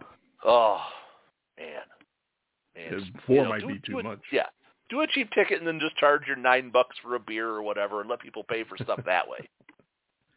Four dollars to get in and twenty five to park or fifty to park. Yeah, well, that's how that, that's how it usually goes. But Yeah. at least don't don't set everybody back because we're we're definitely watching a, a lesser product right now, and it, it, it it's it's just not fun at times to watch. And just watching all the marquee players and more marquee players this year are just gone, um, and That not coming back. That Right. that's a big letdown. Yeah, that definitely so. When you know some of the the biggest stars in the game and they're just not out there. Debo's not out there, and uh, Justin Jefferson's not out. Yep. There. Like these are like the guys that you want to build around. You know the NFL, and they're just going down and and just struggling to find a way to come come back from from all these injuries. Uh, what I was talking about with my uh, football partner today uh, doing the college game at University of Memphis was the big games every week. Like I can't wait to wake up tomorrow morning to watch the Chiefs and, and Dolphins. But you got like the three or four or five big games of the week and everything else is trash. Every Right. other game is like complete garbage. You have no interest in it whatsoever except for the fact that we pick them and we want to see what the result is of our pick. But that's Right. That's where it's coming in. What you're talking about is the lack of quality of play is that the top games are the top games, but more and more the games that aren't the top games are all just complete garbage. There's, there's no middle ground. There's no games that are oh that might be interesting. They might be bubbling under and coming. up. No, everyone else that isn't the, the top teams are just complete garbage. there used to be you knew at least bad teams could play still entertaining football. It would be Right. what we, what I call fun bad. We don't even Mhm. get that right now. No, these are not fun bad teams. That that that that that Panthers Texans that was not fun bad. That was bad bad. Um, Jets Giants was not good football. I- I, mean, so these bad teams should at least be playing entertaining games because they're they're bad. no, Raiders are bad. Bears are bad. It's it's just bad. Yeah. Car- Cardinals. Yeah. It's just all bad. And so you get Yeah. Like you said, you get a few of those marquee. Oh wow, it was it's easy to get up for Niners and and Bengals last week, right? Sure. Even even though the game was a little bit lopsided, at least you were you were still knew you were watching two of the best teams. One just really did a good job getting the better of the other, and then you jump through and oh my god, you get to watch that Atlanta Tennessee and just all these other games, just not good games. No, uh, but, but again, if it's not the top ones, if it's not the marquee ones, and it's just kind of like, ugh. Right, there's a lot of lot of ick right now. Yes. Uh, Makes so me miss this Jeff Saturday. man, we're down thirty-one to nothing, but it's still fun to be here. I'm just so glad. I'm just hashtag. blessed, he's still man. standing on the field, looking around. No, I can't believe I got to in the- coach in the NFL, man. It's like a lifelong dream. He's definitely in the in the pitch me. studio at, at ESPN now. He's he's back Oh, doing okay. uh he's back he's got the suit on again, trying to act like he knows what he's talking about after that. What what a cushy gig that is to act like a football expert after turning in that coaching effort. Like that. Well, well, well, I'm sure there's a seat waiting. For, I'm sure they're keeping a seat warm for Josh McDaniels. oh god. Uh, does he have a personality? Does he? I don't I think don't he's he's he's I mean, he's going back to. Belichick, Like, right? right. Isn't that He's- the only that- place he can his- go? That's his boy. Like Bill will welcome him in with open arms. I'm sure. Right. Again. And, and not only that, but he should welcome him in because he can't seem to find anyone to run his offense uh, other than him. Well, Bill just O'Brien because isn't getting it done. just because you're a good coordinator doesn't mean you're going to be a good head coach. Right. Hopefully It's everybody not knows Josh that now. McDaniels' fault that these teams keep hiring him. No, I, I wouldn't turn the money down either. I don't Right. blame him for that. I, I, I, what did he get? Forty-five milli to walk away. that's what that, that's the number I saw. Six-year deal. Davis and Davis cut him a check for forty-five million. Said, "Here, throw tear up your contract. Here's forty-five million dollars leave. for being Take your awful at you. your job." Uh, at one in the morning, he just kind of woke up and yeah, no, we got to we got to finish this. You're done. Get out of here. Okay. Uh, so McDaniels and the Raiders are struggling. A lot of the other teams are struggling because they're all kind of bad. Struggling. But uh, I will give my struggling. This is the one I was talking about repeating awards. I try not to. Of course, we both try very hard not to. Yeah. But how can I not give struggling for the second week in a row to the 49ers again? Oh, my Mm. goodness. Mm-mm-mm. Specifically, Brock Purdy, uh, who had an incredible Uh, run. clock struck midnight. Uh, 10 W's in his first 10 regular season starts, but now make it three straight L's. It's not looking good for old Brock. And you know what? What, was really struggling is how he lost again to Cincinnati because it was very similar to how he lost the Monday Nighter against Minnesota. It was two excellent quarterback efforts for a half. Burrow and Purdy were actually going back and forth in the first half, and then Purdy just completely melted down in the second half, just like he did against the Vikings. I don't know what exactly is going on there, but tight games and, and getting late looks like Purdy is uh, looks like that slipper is indeed coming off uh, of Brock Purdy. Uh, just some mind-boggling decision making and bad throws and throws right at defenders, and it's like, ooh, what? Why did you do that? What are you doing? Um, you know, Burrow was just making those accurate, strong throws that only a handful of guys can make. That was an unbelievable effort by him. Uh, but yeah, I'm I'm worried for Purdy. It's I'm officially worried for Purdy because uh, that's some some stuff I didn't think was kind of possible uh, under Kyle Shanahan was playing that bad. Like I thought that system was kind of foolproof for that for for Purdy to have three games like that, not just one. You know, one you can kind of throw off and well, you know, he wasn't going to be perfect, but now that's three in a row. Like almost like he might be in his own head at this point for any tight game, and that's exactly the opposite of what you want uh, if you're Well, a yeah. contender. Is for your quarterback to be in his own head when it gets late. and you're not going to win every game. And you Sure. know he, he he was dealing with the who knows what he's dealing with from the concussion standpoint, uh, from getting Right. His head bounced around. Was that against uh, was that Minnesota where Yeah, they had that where that if you draw the line on his play before that uh, quarterback sneak and after how how different the performance was. Mhm. Um, but he, they rushed him back. Uh, I guess he just hurt his back on that play. Uh, he could the the Tua uh, train of thought, but he wasn't going to win every game. So I, I understand that he had set the bar so high for himself through those performances, but there was going to be some regression with Brock Purdy, right? There was going to be an adjustment, and now he's got to, you know, Shanahan and him, and they've got to make the adjustment back because he's the guy. There's nobody else. They traded Trey Lance. won't be Trey Lance. Won't be Jimmy G. Right. Very. uh Is this reminding Might be you Sam Darnold? Jimmy G? Does this feel a little Jimmy G-ish to you? Uh, not to me. I thought uh, Purdy showed a lot more like cohesiveness for the for the game plan than Jimmy G does.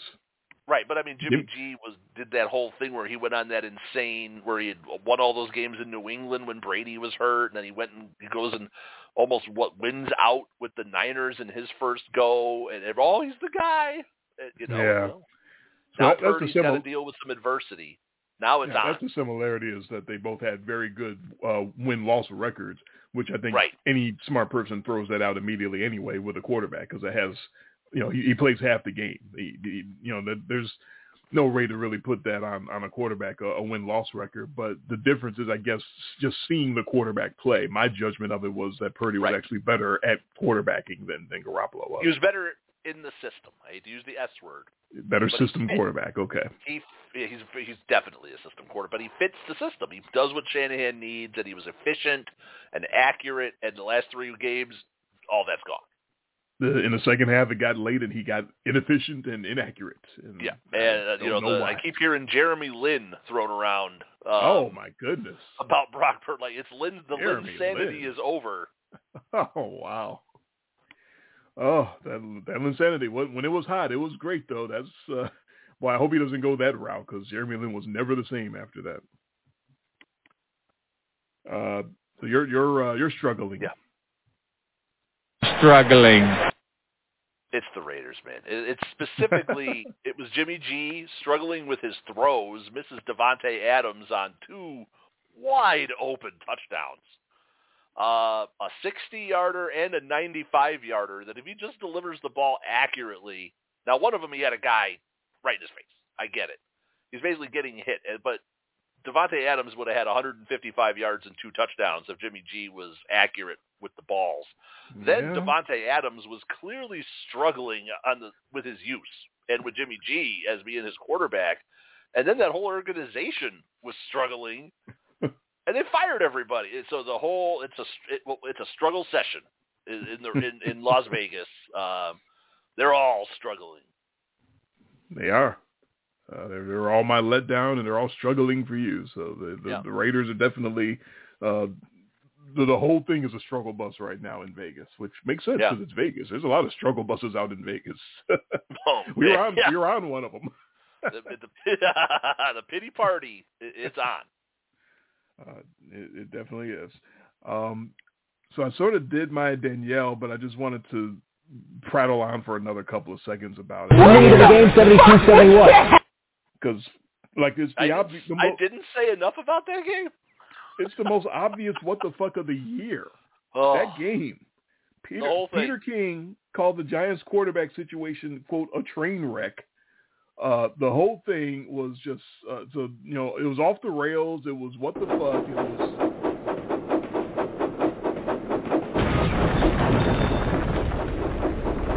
what, what I wanted to say was that the most the most baffling part of it all to me is Brian Daboll is supposed to be a big time offensive mind.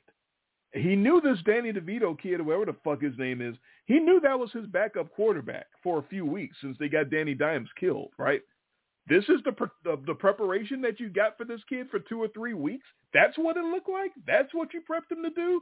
But do not throw the ball past the line of scrimmage. Do not throw a forward pass. Do not throw anything other than swing Oh, passes, man. please. That's that the zero A dot not looking very good. Like, do not throw the ball more than five yards in the air. What the fuck? That, that's what you get out of Brian Daboll? Like, I can coach and, and make millions of dollars and coach a guy not to throw the ball five yards in the air. That's that's all you know I what want to that add was? that. It was the run and shoot. oh God. I yes, Please. I know. It's I just I if I say his name twice more, I'm Ugh. going to summon him. So let's not. Please don't. I don't want to go all Candyman on on you by by invoking the name of yeah yeah. That's a deep cut, folks. That's a deep cut. The the great John, John, Shoop. Yeah, please. Razzle dazzle.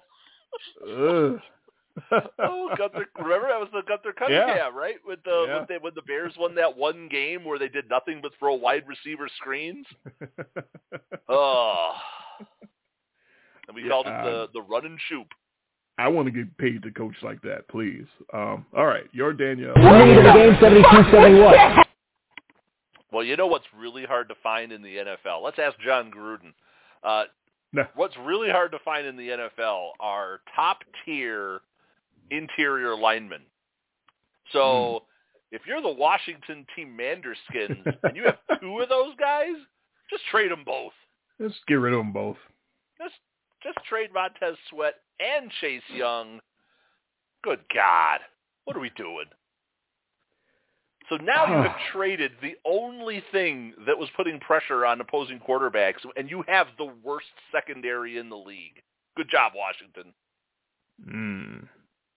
That, that Uh, would seem to be a recipe I- for disaster. I, and, and then also a, a big what the fuck to, to the, the trade deadline. They're trying, but it's not working. When your big names are those two guys and, and Kevin Byard and Josh Dobbs, you need to blunt this thing up about two more weeks, and NFL, you'd really be onto something. Um, but without that said, uh, the Team Manderskins get my WTF for just why would why both of them? right. Okay, Um, get, get it. Get something for one of them. But, I mean, the Bears immediately turned around and, and, and gave the bag to Montez Sweat. They know what they got. Uh, they were very happy to make that trade. I, Yeah. I don't I almost called quite Keith Sweat. understand. I'm not going to do that. Um, uh, I, I first of all, I'll say baby steps as far as the trade deadline uh, being a dud because it used to be a lot worse than this. You would never even have yeah, gotten yeah, when it was after five years four, ago. Right. nobody got traded. Exactly. So you wouldn't even got this much five years ago. So at least you got one that. and three, you're still in it. You're like, ah, we're still in it. We're one and three. But if you're one and seven, one and nine, Yeah. I mean, but the Yeah, Team it's- Manderskins, man, come on, what are you doing? Yeah, that, that was uh, that was baffling uh, when I saw both of them. But let, let's throw both our edges, uh, both our young edge rushers, just throw Yeah. them all, throw them both away for nothing for for draft picks. Uh, yeah, not I mean, even that's- like great draft picks. They're not getting Right. ones back. no, no, they they well they weren't going to get ones for Either one of twos the- and threes. yeah. If they were good enough to get ones, they would they wouldn't be trading them, right? Now, yeah. So where did Chase Young go? Because he went somewhere he had no business going. Uh, San, uh, Phil, uh, no, wait, San Francisco, right? Was, oh my god. Well, I, I'm Really? shocked it wasn't Philly. Right. That, that's that's why I almost said Philly backs. And yeah, Yeah. I think he's going to go team I'm with. shocked Philly just didn't throw a one at them and go, "We'll take them both. Just give them both. Right. Both of us. Yeah, just give us both of them for a one." So Uh, Philly the, can. They have 14 sacks a game now. the the the Commanders skin wouldn't they wouldn't have done that uh, just for spite. No, not in their own. Philadelphia. Yeah. No, I think I think he's in San Fran. He's going to team with uh, when they come up from bye. He's going to team with Nick Bosa to the the former edge duo. That's just disgusting. Like that. Well, that's Brock not Purdy's fair. if Brock Purdy's having his struggle party, uh, that's a shrewd move to shore up that D, I guess, a little bit more. Certainly helps. Absolutely. So, all right. Uh, with that, that's our awards for week eight, and we got our week nine picks to go. Uh, we got 13 more games uh, after the Thursday nighter, so we will get to that in a couple minutes. You are listening live to In Much Less Detail, the podcast. Not on the radio, but only here on the website, blogtalkradio.com slash In Much Less Detail. To be notified when we're live, you can follow the show on the Blog Talk Radio website, or you can follow my Twitter feed at IMLDDre when I tweet out when we're live before every show. Jason's on Twitter too. His feed is at IMLDJTG. Our show is available as a podcast where you can get the live show and a special VIP after show. To listen to the show as a podcast about an hour or so after the live show is over, come back to the show page and go through our archives, or subscribe on iTunes or any number of different podcasting apps, including Player.fm, Mixcloud, Blubrry, and the TuneIn Radio app. You'll get the whole show, the live show and the after show, downloaded straight to you. You can always send us a question or comment or shout out via email to the following email address, in much less detail at gmail.com. You can follow all of our picks on our blog. The website for the blog is inmuchlessdetail.blogspot.com. Our Thursday night picks will be available Thursday afternoon on our Twitter feeds. Again, that's at IMLDDre and at IMLDJTG. This copyrighted broadcast is a production of Jay and me and is solely performed for our entertainment as well as for any poor soul who happens to be listening. It is intended to be a football pick show for the private non-commercial use of our audience. Any publication, reproduction, retransmission, or any other use of the descriptions and accounts of this podcast without the express written consent of Jay or me is strictly prohibited. Week 9, 13 more games to go. The Broncos, Lions, Jaguars, and 49ers sit at home and rest up on their bye. And the rest of the league gets ready to go. We had our Thursday nighter starting off week 9. Tennessee losing by four as three-point dogs to Pittsburgh. We both had the uh, Titans on that, so we get started on a bit of a down note, but we got 13 games to rebound and figure it out. Yeah, we get to pick some games in much less detail. Now let's talk about some games in more detail. Perfect. Perfect. Absolutely. Uh, we will get started, of course, tomorrow morning in Europe. Now we're going, we've had enough of England. We're going to Frankfurt, Germany to watch the Chiefs and the Dolphins. Uh, just very strange that the uh, game of the week and one of the best games of the year is going to Yeah. take place in Germany, but Mhm. Is Taylor Swift going to be there? That's what I I, need to know. Uh, you asked that completely facetiously because you don't give a damn, and neither do I. Correct. I don't know if she's going to be there. I don't care. I Um, I didn't give it an award, but uh, the, see the Broncos playing the the Taylor Swift after Yeah. the. First of all, Let's shake it off. no, you do that after they break up, right? You do the Oh. Whitesnake thing. You do the Chuck Finley. You wait, right? Oh, Another deep poor cut. Chuck. Another poor deep Chuck. cut there, but we are just go, we're going deep tonight. Uh, that you don't bust that out while it's going on. You wait until like one of them gets dumped, then you play the Taylor Swift when you beat they, them. they they couldn't wait. It was too juicy. I they- know. They, I they were so happy to get I a still dub. though. I liked. I liked it. I, I still liked it. Yeah, that's up your alley. That that's petty and, and sort of mean. So Yeah. I'm sure you like Yeah, that. a little malicious. I like that. Uh, so the Chiefs come off of that and go over to Frankfurt to play the Dolphins. I think that's a Chiefs home date that's getting taken there, so they're the home team. Uh, Miami got to Germany on Tuesday. They flew over pretty quickly after uh, they got a victory last Sunday, and the Chiefs are taking the different route. They went over this past Friday. They Mm. took their time and they're getting there late. We think that's probably the wrong strategy. I think the Bills did that against the Jaguars. They went over there late, and the Jags were just waiting there The because they had Jags an were England game. two weeks. Yeah, they were just waiting on the Bills, and that didn't work out for them. So take uh, take that information and do what you want with it. Uh, both teams are six and two. Miami's uh, lost both their games on the road, uh, so this is a road game, but very far away from the road. Uh, the Chiefs uh, are three and one uh, at home and on the road. In this one, the Chiefs are considered the very slight favorite in the Tyreek Hill revenge game. The Chiefs are minus one and a half against the Dolphins.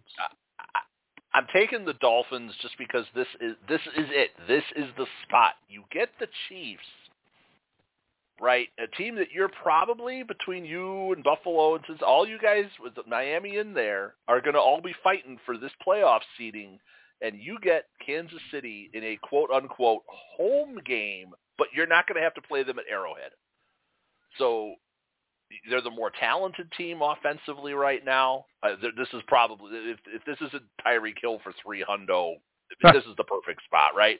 Um, maybe just maybe, uh, you know, genius uh, Sean Payton showed teams, hey, just take away Kelce, and it's going to make Mahomes look really, really human. It's going to be a struggle for them to move the ball down the field. Um, but just that gift that is being given right now to the Miami Dolphins to, to kind of take control here in the AFC. They, they and, and just the the stigma they have of not being able to beat these good teams. Like they're to put up 70 on Denver, and then they'll play somebody who's halfway, dead. they'll lose. They got to go here in this spot, quote unquote, on the road to Germany. These guys, and they've got to beat the hell out of them. And I think they, I, I, I'm hoping they can. I don't have a rooting interest in this game, but I want the Dolphins to beat the shit out of the Chiefs. So I'm taking the Dolphins. I don't want necessarily want to see the Dolphins beat the shit out of the Chiefs. I oh, love I would love Chiefs it if this was 40 to 10 or something. Oh. I would love that. man. uh, but I, I also have to lean Miami. Um, you, you talk about how important it is for them to take advantage of this situation of not having to go to KC uh, and get a get a win on the road. Yeah, this might not be in KC, but they still sort of have the stigma of they're kind of fraudulent outside of Miami Gardens. So this might not be in KC, but it's still outside of Miami Gardens, and they got to f- prove that they can put it on somebody that's good uh, outside of Miami. Um, is there any question that Mike McDaniel is going to draw up creative ways to make sure the Chiefs get that work? As Tyreek said, Tyreek said they're gonna get this work. No matter if it's Kansas City and Frankfurt, no matter uh, on the on the moon, on Mars, they're gonna get this work. And I don't doubt for a second that they're gonna get that work. Uh, this will be a game where Andy Reid, like I said, I, I love the Chiefs. I'm a big fan of, of Andy Reid and Patrick Mahomes. This is a game where Reid would employ that weird geometry to exploit the Dolphins. He doesn't have any exploitable weapons. He just does not have the people around him right now. If it's not Travis Kelce, they're not getting it done. He's got 17s and 87s. That's all he's got. The fact that the Chiefs are third in the league in passing is, to me, 100% Wow. a testament of Patrick Yeah. Mahomes uh, and, and, and, and Travis Kelce. Because there's no way they would be that high without Kelce, and they, there's no way they'd be that high with Kelce, but with somebody else at quarterback. That's just a testament to how great those two are. You, you can tell that Kelce gets open in ways that only Mahomes knows where he's going, and the defense doesn't know. It's, there's no traditional route tree that Kelce is running at this point. He's just running wherever the defense isn't, and Mahomes is getting it to him over and over again. Right. They're Uh, playing street football, basically. they are. two.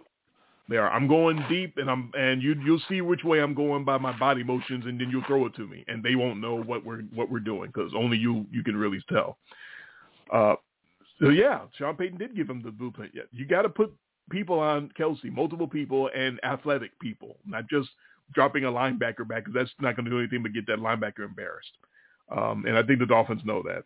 So yeah, I'm, I'm with you. I'll take the Dolphins. I think it's going to be a, a very fun game and very much looking forward to it, but just can't see it. Can't see how Patrick Mahomes pulls it off, especially with Tyreek Hill waiting to just whatever the Chiefs do. Hill's going to go 75 yards the very next play and say, "Okay, this is what what you could be doing with me if you still had me, but you don't have me anymore. So this is what we're going to do together." Uh, we we meaning the Dolphins. Uh, so I'm with you. I'll take Miami in the in the game of the morning. Now we come back stateside for the regular Sunday afternoon action and all the rest of the games, which are kind of trashed, which is why the league is so strange right now. Uh, we were starting; they're both four and four, but they both have quarterback issues, and they're both very weird teams. The Vikings and the Falcons. Good luck figuring this, these two teams out. Yeah, no kidding. The Vikings are three and one on the road. The Falcons are three and one at home, and they're both an even four and four, and they both are starting different quarterbacks this week than you would normally have. Uh, Jaren Hall, we talked about the Vikings uh, will be the man to take over uh, after the Kirk Cousins injury. Good luck to him. Uh, Taylor Heinicke, uh, Beer Man taking over for Atlanta now that uh, Desmond Ridder has been hurt, not hurt, benched, whatever the case may be. Uh, Heinicke will not have uh, the rookie receiver Drake London. You mentioned that he is out uh, with a groin injury. Vikings are still the underdogs to the Falcons. You're going to hear these are these lines that I just got half hour before we went on the air at BetMGM. So you're going to see you're to hear a lot of halves. You're going to have you're to hear half for every literally Oh, okay. every single game except for one.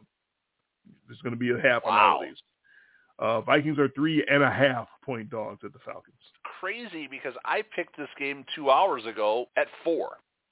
Huh. Um, that's okay. I am a man of my word. I have been so adamant, not crazy, but you know, I've had the rumblings about getting Ridder out of there and and going with Heinicke here. That I'm locking up the Falcons this week. I'm putting my money Wow. where my mouth is. I'm just going to say, you know what? Pass distribution opens up the running game. He was finding guys in the in the on the stat sheet. But they had that one game where they only threw the ball like three guys. Uh, one of the games that they won. No, th- this isn't going to be that way. There was a, I saw enough out of them in the second half in comeback mode against the great Will Levis and the Tennessee Titans uh, that I think that they can take advantage of a of a Vikings team, and God knows what they're going to get out of the quarterback position. They're not extremely efficient running the ball.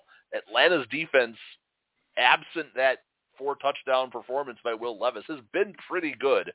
So I'm going to lock up the Falcons here and uh, support the beer man. I still don't know what you're getting out of either team. Uh, no matter who the quarterback is, no matter what the situation is, Beer Man can has proven to be able to to not put it together for uh, for full games and just kind of loses shit. And you're like, what What are you doing? Why did you throw it there? Um, so that that very well could happen against Minnesota. The the Vikings, one of the few defenses uh, that can sport somebody that can get after the quarterback and and disrupt the game by himself. It's very rare to find those guys. So uh, Danielle Hunter's having one of those seasons uh, for Minnesota. Um, I think the Vikings uh, sort of rally up behind this Jaren Hall kid and and make it an ugly, uh, s- slow-paced victory uh, in Atlanta. Um, it's a seventh round rookie versus Beer Man, so it's just yeesh. Uh, so either way you go, I don't necessarily blame you, but yeah, maybe the Vikes rally around each other uh, for one game after uh, the, the the Kirk Cousins uh, injury. Um, so so I'll take Minnesota. I'll, I'll crap on your lock this time. That's okay. But but honestly, I have no idea in this game. No no no clue at all. Yeah, and asking for a, I mean, a three and a, I mean, who knows? I mean, Atlanta doesn't win by much when they do, so we'll see. Right. Could be a, a Younghoe Koo field goal victory. Absolutely. Uh, Arizona and Cleveland. The Cards are one and seven. The Browns are four and three. Uh, this is anyone could probably guess the biggest spread of the week. Uh, Arizona has quarterback issues. Cleveland has quarterback again. Quarterback issues. Uh, continuing the theme. Uh, their quarterback for the Cardinals apparently is going to be Clayton Tune. Uh, I, I guess Kyler Murray Okay. still isn't isn't ready. Maybe he's studying up on the playbook. Maybe he's playing video games. Call Um, Duty. their run, uh, their their running back is going to be something named Keontay Ingram or, or something. with his 2.7 yards per attempt. And uh, Deshaun Watson apparently is going to try again. He's actually been cleared, and, and they're planning to start him again tomorrow at quarterback. He might last five plays again, but they're going to give them give him a try apparently. Um, uh, You're going to massage him into the game. Oh, see, I, I'm not even going to acknowledge that. Cardinals are 11 and a half point dogs at the dogs. This one was hard for me to pick until I closed my eyes and was like, oh, wait a minute, I'm getting visions of that Cleveland Browns uh, defensive line against another quarterback making his first NFL start. Oh, see, you're, And- now you're just poking the bear or the how- Bears. and I'm poking the Bears. And Mhm. Clayton Tune, Myles Garrett, mm, Mm. yeah, I'm Mm. taking the Browns. Give it them Mhm. all. Mhm. Um, I'm gonna shake off that image that you tried to bring up to, to dig at me on purpose. Was that nine sacks that game? It's, it's something like that. Whew. Yeah, just have all the Browns' backup quarterbacks on the ready because Deshaun might decide to sit out at any second. They're not going to need them. It's not enough. I concur, and I will take the Browns and give the 11 and a half. I mean, it might be sixteen to three, but it'll be enough. right, right. Uh, I mean, can you pick? One- cover eleven and a half and still take the under? Because that's where this is headed. That's exactly what I'm picking. Uh, I got 20 to six. Uh, Yeah. It's probably going to be about that ugly. Sixteen to three. That that works for me. Speaking of ugly, Rams Packers. Mm, gets the fever. Uh huh. Quarterback issues continuing. Rams three and five, Packers two and five. Matthew Stafford didn't practice all week with that thumb. They finally made it official a couple hours ago that Brett Rypien is going to Oh be the man God. at the center for the uh, LA Rams, taking on Jordan Love. That's another game that should be about four dollars on StubHub. Uh, I almost got an uh, inkling to go on StubHub and look up the prices of some of these tickets. I keep bringing it up. Uh, in any event, You know, we're on the season ticket waiting list for the Packers, and we're like seventy thousand on the list. They're- so they're going to whittle that down for uh, like quickly. a decade. Yeah, let let's get this going. Come on. Let's go. Let's keep sucking. Let's whittle this down. Uh, Rams are the big underdog here, uh, three and a half uh, underdogs. oh, the hook added to that. So I picked this Uh-huh. at three. Um, Oh, Yeah. But I'm going to take the Packers. Uh, the, Aaron Jones should be fully back now from that hamstring injury that has lingered and lingered and lingered. Um, might be one of the few spots where AJ Dillon actually gets smart use because the last few times they've played the Rams, uh, they didn't run AJ Dillon on the outside, which is about the worst thing you can do since he's a battering ram. They just ran him straight into the teeth of that defensive line and that's smart. That's the way that you run after the you know Aaron Donalds and them. You just go straight at them. Um, yeah, not not going to really go with the backup quarterback here in this spot. The Packers' defense is it's been okay. It's been the inefficiency on the offense. That offense has looked so bad. It's not all Jordan Love. It's not all the inexperienced wide receivers. But what it is is a whole lot of symptoms of a big disease, and that offense does not look very good. But I think getting Aaron Jones back gives them enough of an edge that they can hold off the the wounded Rams here at home. well, they need something from the uh, from the running game because Jordan Love isn't isn't it. He is not. He's He's not him yet. He's not him Uh, yet. He, he may be someday, but he's certainly not it. Uh, not not now anyway. Not now when you're talking 6.4 yards per throw at this stage of the Mm. season. Uh, you know, uh, I don't know what it is about these uh, first time or no name quarterbacks that I'm. They don't always lose. Sometimes they they don't always play great, but sometimes they find a way to game manage and piece it together and get a get a win. Uh, your your guy Brian Gutekunst, the uh, GM up there in, in Green Bay, saying that these Yeah. games will be big for Jordan Love. These next ten games, Oh, is hint, an hint, a- wink, wink. know what I mean? absolute an absolute sell your house situation. Absolutely, no pressure, kid. Uh, you got ten games, and you know what? Matt Lafleur might want to talk to a real estate agent too, because that just does not sound good when it's coming from your your GM's lips. I don't like that vibe. I don't like that whole feeling. I'm taking the Rams and I'm taking the points. All Uh. Washington, Washington and New England. Hey, both these quarterbacks started the week before, and they're going to start again this week. How about that What? continuity? It, I know, What? crazy. Uh, the Commanders skins are three and five. The Patriots are two and six, but they're coming off of their greatest game they could possibly hope for in that Buffalo victory. Uh, Washington, of course, as we talked about, traded away both of their edges, Chase Young Oh. and Montez Sweat. God. And if that wasn't enough, they won't have their wide receiver Curtis Samuel either, who's got a toe injury. Uh, the Patriots will be missing a receiver as well. DeVante Parker is dumplings. Well, everybody's gone. one- Kendrick Bourne is gone. Devontae Right. Parker is gone. Kayshon Boutte is gone. So, boy, I'll tell you Uh, what. There's a whole lot of three thousand dollar wide receivers on DraftKings if you want to stack up Patriots tomorrow. Uh, yeah, if you're if you're into that DFS, uh, go for it. But ew, that, that, that's quite the pool you'd be dipping into. You could stack that whole offense and still have, can still get everybody else. Correct. Uh, the potato skins are plus two and a half at the Patriots. I'm taking uh, New England here. I'm not taking the potato skins. You do not get to trade your two best pass rushers and have that secondary. I don't care. I don't care who you play. It's not going to go well. Uh, I, Mac Jones is not only going to have a secondary full of just trash to throw the ball into, he's going to have no pressure on him at all. Uh, this feels like probably a scrimmage for the offense of the Patriots. Uh, Rhamondre Stevenson, Demario, uh, Demario, what's his name? Demario Douglas or David, whoever yeah, David Yeah. Douglas. yeah, but go get him, pick him up because he's going to be all these guys. Hunter Henry, they're all going to be just running free. And That'll be their that'll be their theme song tomorrow, playing throughout the stadium. This will probably be the Patriots' best offensive performance of the year because everybody who plays Washington has their best offensive performance of the year, and now you get to do it without Chase Young and Montez Sweat. So I'm taking the Patriots, given the points. Young Hearts won free tonight.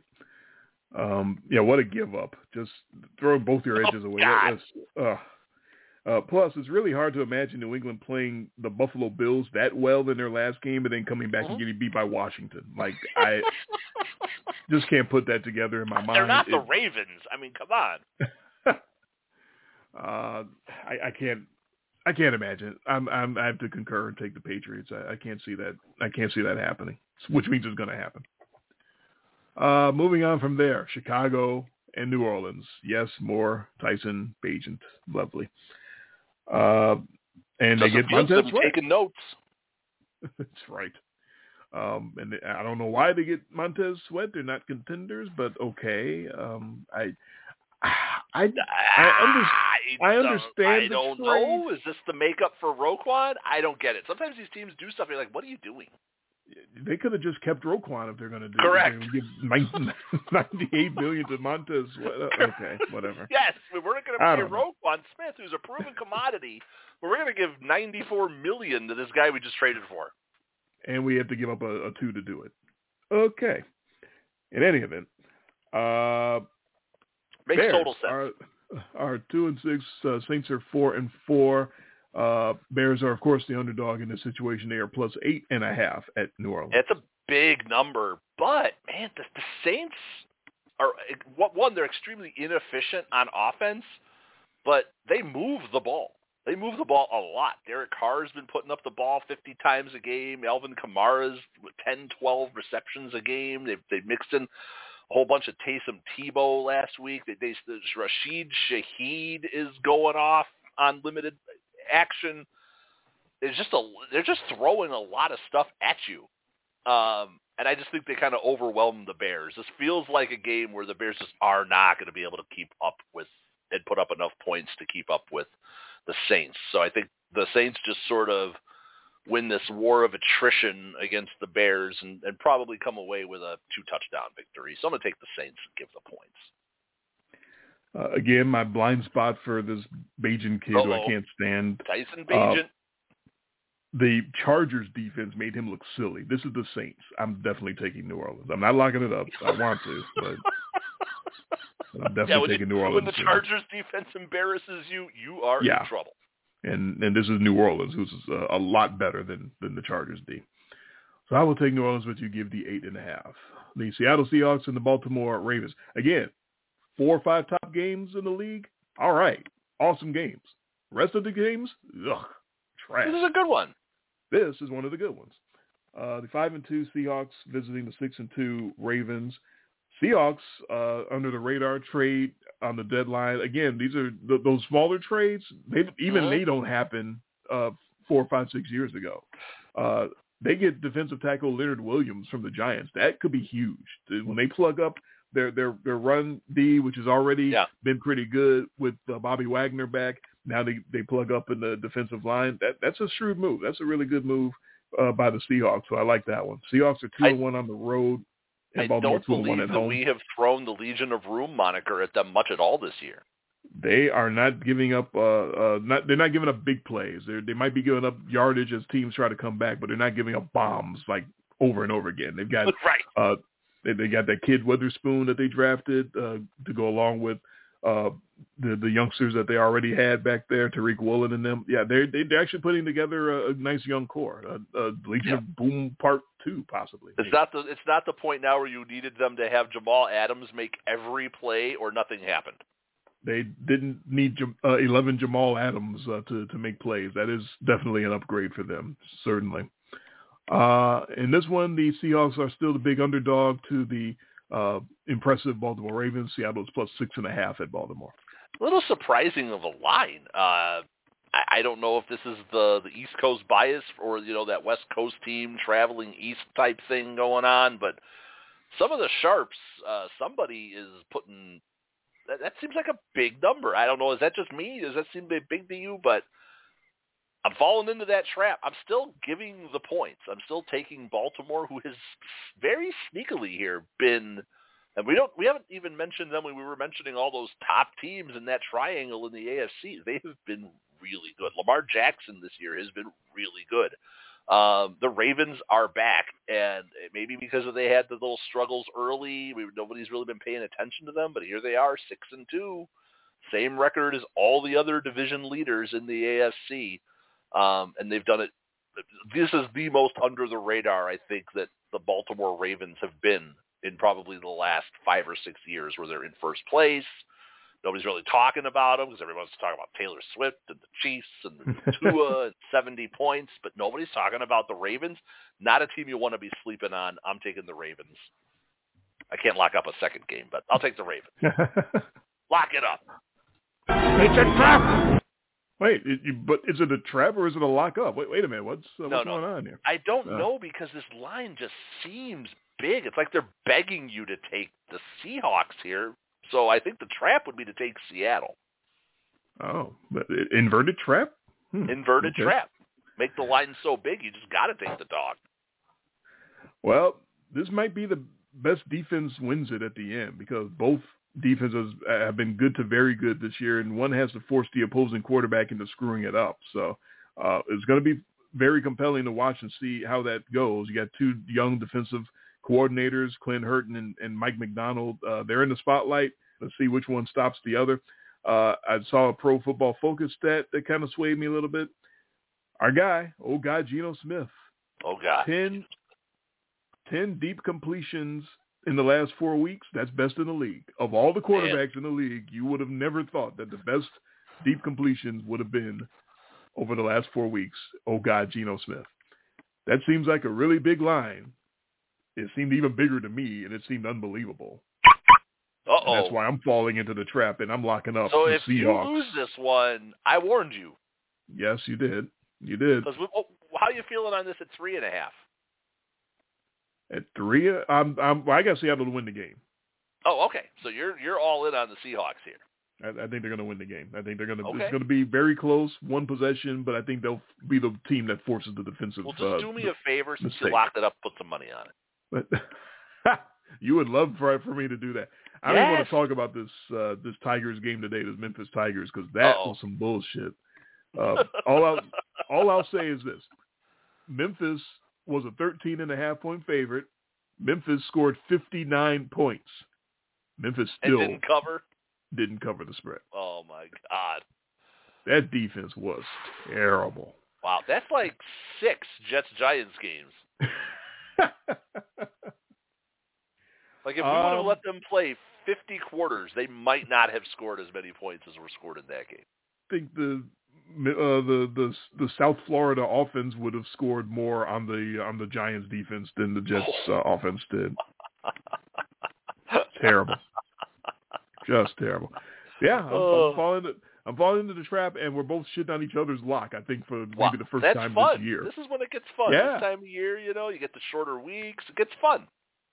We're in the All right. dog days right now, right? This is the dog days. Well, the rest of these games will be going back to the dog games. Like I said, there's those, those couple of good games, and now the rest of the trash. Uh, Tampa, one good game Houston. There's one good game left. No, there's two. Good, Okay. There's good games left. Uh, yeah, th- yeah, you're right. There's, there's two good games. Yeah. Uh, but this is not one of them. Tampa Bay and Houston, they're both three and No. four. Yeah, that's not good. Uh, Bucks should get uh, their defensive tackle Vita Vea back, who was out with a groin injury. Houston uh, will not have their running back Dameon Pierce or their receiver Robert Woods. Uh, Tampa is still the dog here, plus two and a half at Houston.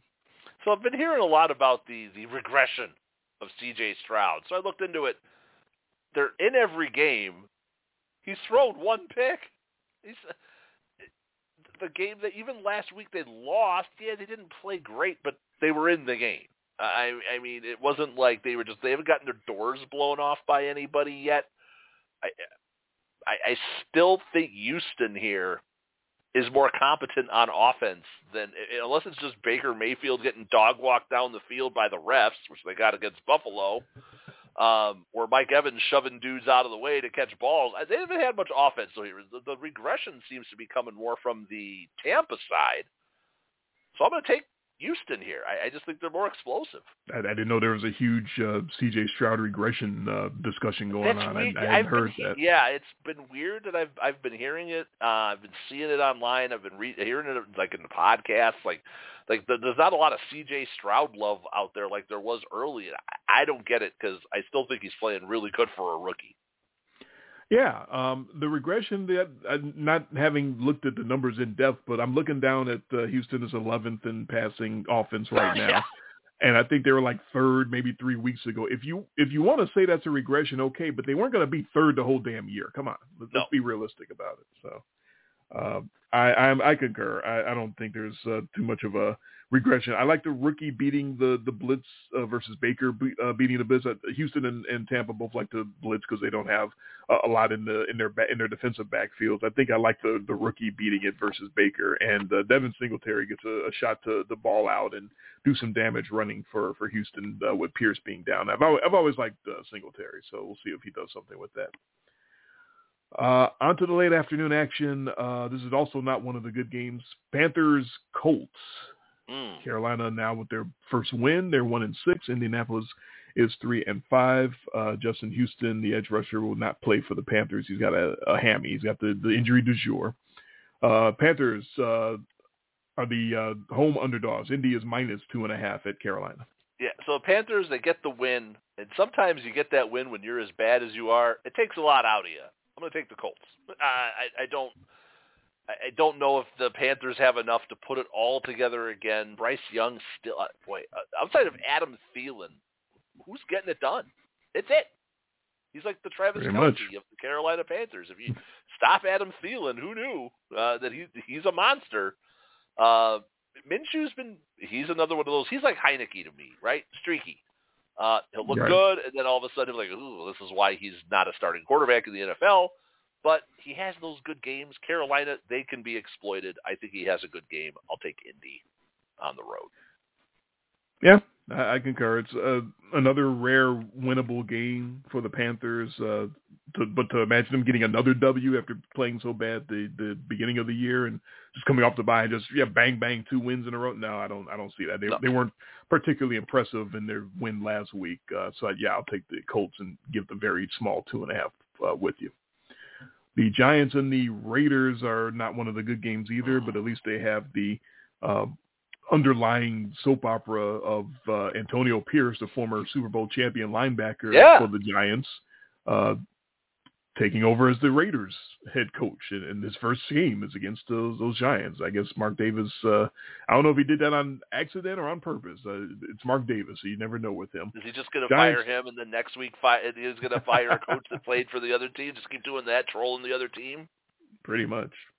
Uh, it's Mark Davis. Would you be surprised? No. Giants are two and six. Vegas is three and five. Giants will not have Darren Waller with his hammy. Of course, Danny Dimes uh, has been a problem uh, since they got him killed a few weeks ago. I think he's been cleared. So good luck. Yeah. Good job for you, go. Danny Dimes. You get to come back to face Maxx Crosby. Good for you. Uh, and the Raiders, uh, they didn't stop with the house cleaning. They uh, the new co- the new staff uh, decided to step in and say we need to clean the the free agent quarterback out of here too. So Jimmy G's been benched. Aidan O'Connell Yeah. gets the call at quarterback for the Raiders. Uh, Raiders are a very slight favorite despite that. They are minus one and a half hosting the Giants. I'm going to take the Raiders. Aidan O'Connell gave the Raiders a very sneaky cover earlier in the year, and the one thing I learned from that start for Aidan O'Connell, he would actually throw the ball to Davante Adams. If uh, Davante Adams will probably get, I don't know, 18 targets in this game because they need to get him back in the right frame of mind, and he's a good guy to throw the ball to. Ask Aaron Rodgers. It's okay to key in on Davante Adams. I'm taking the Raiders. And they get a new coach bounce. Yeah, they get the new, they get the dead cat bounce. That's right. Uh, that's a great opponent to get as well. Brian Daboll, sorry ass Giants. I still can't get over it. That's the offense that you came up a with. playoff team last year. This team, Good the, God. they were frauds. We knew that them and the Vikings were both frauds, right? We knew. Oh my! God. But I didn't know they were this. That's a fraudulent coaching job. I mean, that's Mm. just terrible. That's I don't I don't Yeah. understand. Um, I concur. Playoffs? I, I, I concur with you. I'll, I'll take the Raiders as well. All right, Dallas and Philly. This is what we've been waiting for for this uh, second part of the schedule. Dallas is five and two. Philly is seven and one. So a very early battle for the top of the NFC East. The Cowboys want to win and, and get back in the battle for that because the Eagles are trying to run away with that uh, at seven and one. Uh, Dallas might get their left tackle Tyron Smith back from his neck injury. Uh, the Eagles will not have their cornerback Bradley Roby. He's got a shoulder injury. Despite that, the Eagles, of course, are still the home favorite. This is the only line that I will give you that has no hook on it. It's the cop-out line, Cowboys plus three at the Eagles. Right. So we've had the Cowboys um, since that ugly game uh, when they went and lost to Arizona. They've been playing really good. They've been they've been whooping some people. So this feels like oh, okay, the Cowboys are they're they're they're coming up. They're getting ready. They're going to roll into Philly. They're only going to get three. They're only going to get three points. They have moved up that much that they have made the Eagles a cop out line, and this is going to be a total stunning. I am taking the Eagles all day long um, in their building with that defense uh, in prime time. We, we know the Cowboys can go from looking, you know, like like you know diamonds to cubic zirconium pretty quick. Uh, this will be one of those cubic zirconium games for the Cowboys. Uh, they're gonna they're gonna get blown out. I'm taking the Eagles here. Squish. Yeah, late afternoon in Philly, you know, they're going to be nice and, and juiced up and kind of reminds me of that Dolphins game uh, in prime time a couple weeks ago that, you know, the home field's going to be massive for the Yeah, Eagles. lathered you know, they want to, uh, just a little lathered up. You know, they want to beat the hell out of the Cowboys. Uh, it's hard for me to see these two games uh, as anything than a split, the Cowboys and the Eagles. I remember last year that uh, both teams came in with uh, injured quarterbacks. So the Eagles got a, a win over the Cowboys when they had to start a, a backup. Cowboys beat the Eagles when the Eagles had a backup. So now we get both That quarterbacks. Rush. Uh-huh. Uh So we get both quarterbacks on their own two feet, uh, both healthy. Uh, uh, Jalen Hurts relatively healthy. He's still a little beat up. I think everyone can tell that when he tries to run, but uh, basically healthy. Uh, I, I can't see a, a, anything other than a split for these two. I, I, I definitely have Dallas when Philly comes into there, and I definitely got Philly in this one.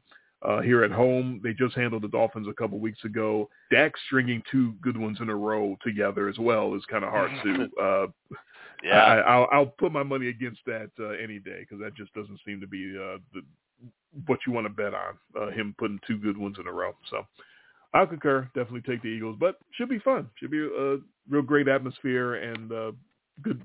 The only decent game in that late afternoon window. So if you're if you're anywhere in a market that doesn't get that game, I really feel Did you see you. the map uh, of the country that's getting that game? No. It's everybody. Okay. If you're not getting one little pocket around Vegas, and then a little right, if you're not getting in New Giants York, Vegas, and, yeah, and a little bit in about half the state of New York. Everybody else is getting Yep. Cowboys Eagles. as they should. Yes. completely understandable there. Sunday night football, Buffalo, Cincinnati.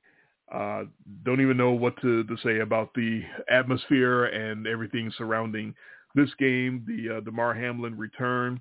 Uh, Bills are five and three. Cincinnati four and three. Bills. Well, I, I can't even say they're going to have heavy hearts coming in there because uh, maybe they. I don't know. It might be the opposite. Maybe they feel joyous coming in because uh, uh, Hamlin survived that, and they're coming back to the scene of the crime, and and they're gonna Right. you know make it. You know, they're gonna right the wrong, and they're gonna play for Damar and, and rally up for him, or they're gonna do what the Bills seem to usually do and, and crumble and fall apart. I don't. You can't tell the Bills these days. They I, I think they might have the second uh, Jekyll and Hyde award sewn up already because I I don't know what the hell kind of Bills team there is. But they're playing the team that's got the number one Jekyll and Hyde seed sewn up in the Cincinnati Bengals, who appear to be back again. But do we really know? Uh, Bills five and three, Bengals four and three. Dawson Knox, the tight end for the Bills, of course, has the wrist injury that was going to have him out for quite a while. Uh, they made a shrewd deal uh, with the with the Packers up there, and they take uh, Yeah. Green Bay cornerback Rasul Douglas, uh, and they need to add to their defense because of all their defensive injuries. They didn't just add him; they went and signed the big man Linval Joseph as a free agent and brought him in. They know what they're doing. They know what their deficiencies are. They know what they have to address, and they they made some moves to address that, and and that's very good and very shrewd by the Bills. So I'm happy to see that. Uh, Bills are the slight underdog in this one, uh, plus two and a half at the Bengals. This was my hardest pick to make because all of my natural tendencies were telling me, "Oh, take the Bengals, take the Bengals. They're on their way up. They're looking great. The Bills can't quite know what to make of them, but this is just that spot where the Bills show up." And I, I don't know what it is. I don't necessarily think this is because, well, this is where Damar died and came back to life because I think that got all washed away by uh, Cincinnati going up to Buffalo and embarrassing them in the snow in their building. So this is the Bills now going back, I think, to extract a little bit of that type of playoff revenge and have that chip on their shoulders. And the Bills are the best when they've got a, a chip on their shoulder. So I'm going to take the Bills here um, as a road dog to uh, go in there and, give the Bengals all they can handle. the the Bills are definitely a different team when they're motivated, when they have their heads focused uh, toward a single goal. So I, I understand completely taking them, um, but the way the Bengals played last week, they're they're the Undertaker. They're rising up again, and Yeah. and Joe Burrow he he he looked more than healthy. He looked he looked motivated. He looked like okay, fuckers, you you everybody's doubting me and telling me Yeah. uh, what I am and what I'm not. Let me show y'all what I still am and what I can do when I'm healthy. So uh, it, it, two teams that are motivated should be a very good game. Should be a great game. Back to the scene of the Damar Hamlin near tragedy. Back on prime time. That was Monday night last year. This is Sunday night. Even if the Bills get up for this one, their D is so depleted. Um, and, and Burrow doing the Undertaker again. I'm, I'm going to take Cincinnati. Uh, Yeah, I don't blame you. Yeah, I, I don't blame you for taking Buffalo. So it should be. I had it good. this way all week, and then I just really thought about it, and I'm, I just like, you know what? This this is that this is where the Bills just do that Bills thing, right? And then you'll go back and in hindsight be like, yep, it was all set up for you know. Yeah. This is the perfect Bill setup right here. So I don't know. I just got that feeling about this one. All right, and Monday night, uh, Clippers and the Jets, real good matchup between Justin Herbert and the Jets. Secondary, LA at three and four, Jets at four and three. Uh, Josh Palmer, the receiver, is out with a knee injury for the Chargers. They are still the favorite. They are minus three and a half at the Jets. I'm going with the Robert Saleh thing here about how he was very quick to point out about all these top quarterbacks that the Jets have played and made them all look like punks. At home, at home, I'm taking that Jets defense. I'm sorry. As a three and a half point dog, I mean, the Chargers can win this by a field goal. If we still win the pick, or I win the pick, I don't know what you're picking. I'm taking the Jets and that defense, and and for Justin Herbert to have a rough night because everybody has a rough night in the Meadowlands. No, we're taking them. We're, we're both taking Okay. them. Uh, you're you're with Yeah. me on that. Okay. missing Mike Williams and Josh Palmer. That that's the difference. I, I don't think uh, Herbert. I, I think he might have a chance to put him over if he had all his weapons uh, against the Jets, but he doesn't have all his weapons, and it's a different offense uh, when he's missing his guys. So I, I will take the Jets, uh, the Fighting Salas. I'll take them along with you. The Chargers will throw for more than minus nine yards, though. I think that's guaranteed. They will not pull a Danny DeVito. What, what was the kid's name? Tommy DeVito. Danny? DeVito. Good enough for me. Okay. Something DeVito. Terrible. We're, we're, that that's gonna that's gonna win one of your awards at the end of the year. Oh, that's worst game of the year until something until something knocks it. How could you get worse? Uh, that, might win multiple awards. We Tommy DeVito's got to get something too for the, just don't throw don't throw anything downfield. Just keep dropping back and throwing out to the side. Keep throwing swing passes. Well, the, Tyrod Taylor wasn't doing much better. he wasn't doing When that. Tyrod Taylor got hurt, he had eight yards passing. That's better than minus four. I, mean, Whatever I- DeVito wound up with. God, that might that now Oh. has jumped ahead of me uh, for that Colin Kaepernick game against the Bears. In the in that game, at least though had wind, right? right. Yeah, that But was, that was a terrible game. This, This, was uh, just, there was nothing. This wasn't in a, a, driving rainstorm or 45 or 50 mile an hour winds. You know, with the Belichick Bowl, like where they only had Right. Mac Jones throw the ball free. None of that. You had absolutely nothing going on with that. Uh, I'm just checking the tape here. I'm sorry. Yeah, Tyrod Taylor when he got hurt was four for seven for eight yards. Oh, that's But atrocious. one point one something yards per completion. Oh my god. Yards, That- yards that per is- attempt. Yards per two yards per completion, one point something yards per attempt.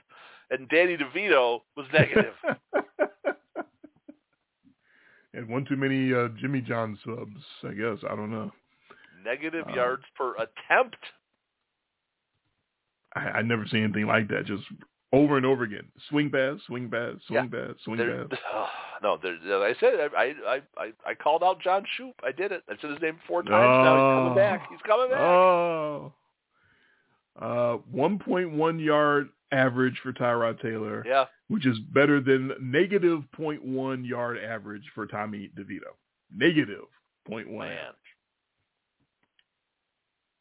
Now, here's another um, example to throw some metrics out of the window. Not all metrics are great metrics. This QBR that ESPN keeps trying to get over as the alternative Oh, to passer yeah. rating. Right. Tommy DeVito had a better QBR than Tyrod Taylor. Two of seven for minus one yards. Into the Somehow sun. got him. somehow got him a fifteen point one QBR. means nothing. Sometimes you got to trust your eyes and not the paper. And first of all, they were both garbage. Yes, but it, it makes me it makes me want to unravel the ball and figure out what goes into QBR because how do you throw for minus one yards and wind up with a higher QBR than somebody who threw for How positive up, yardage? how do you throw for minus one yard and have a QBR Right, it at all? be zero. zero? I, I don't know, or minus Two, zero. two completions on seven attempts. his offense went backwards when he threw the ball. Overall, when you total it all up, his offense started. His offense ended up behind where they began when you total up his passes. How do you have a positive QBR? But yet passer rating was much worse, thirty nine point six to Tyrod's sixty two point two. So Yeah.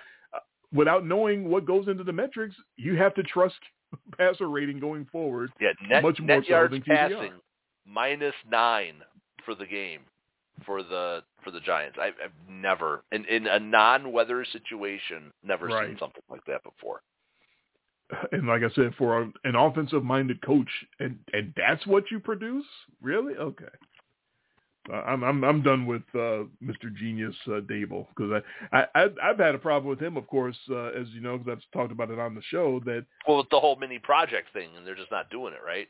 he should be using Danny Dimes as a mini project and, and having Yeah. him run a lot more. Yes, and taking advantage of that because if you got if you got Danny Danny Dimes and and Josh Allen next you know next to each other, Danny Dimes doesn't have the arm at all of Josh Allen. He doesn't really have the legs, but at least it's close. Why would you not rely more on the legs? I mean, Why? go back to the playoff game. Well, that's exactly what they did Yeah. against the Vikings when they beat Mhm. them in the playoffs. Wa- Right? It was a lot Yeah. of designed runs and you know RPO type stuff, play action, and it worked for them.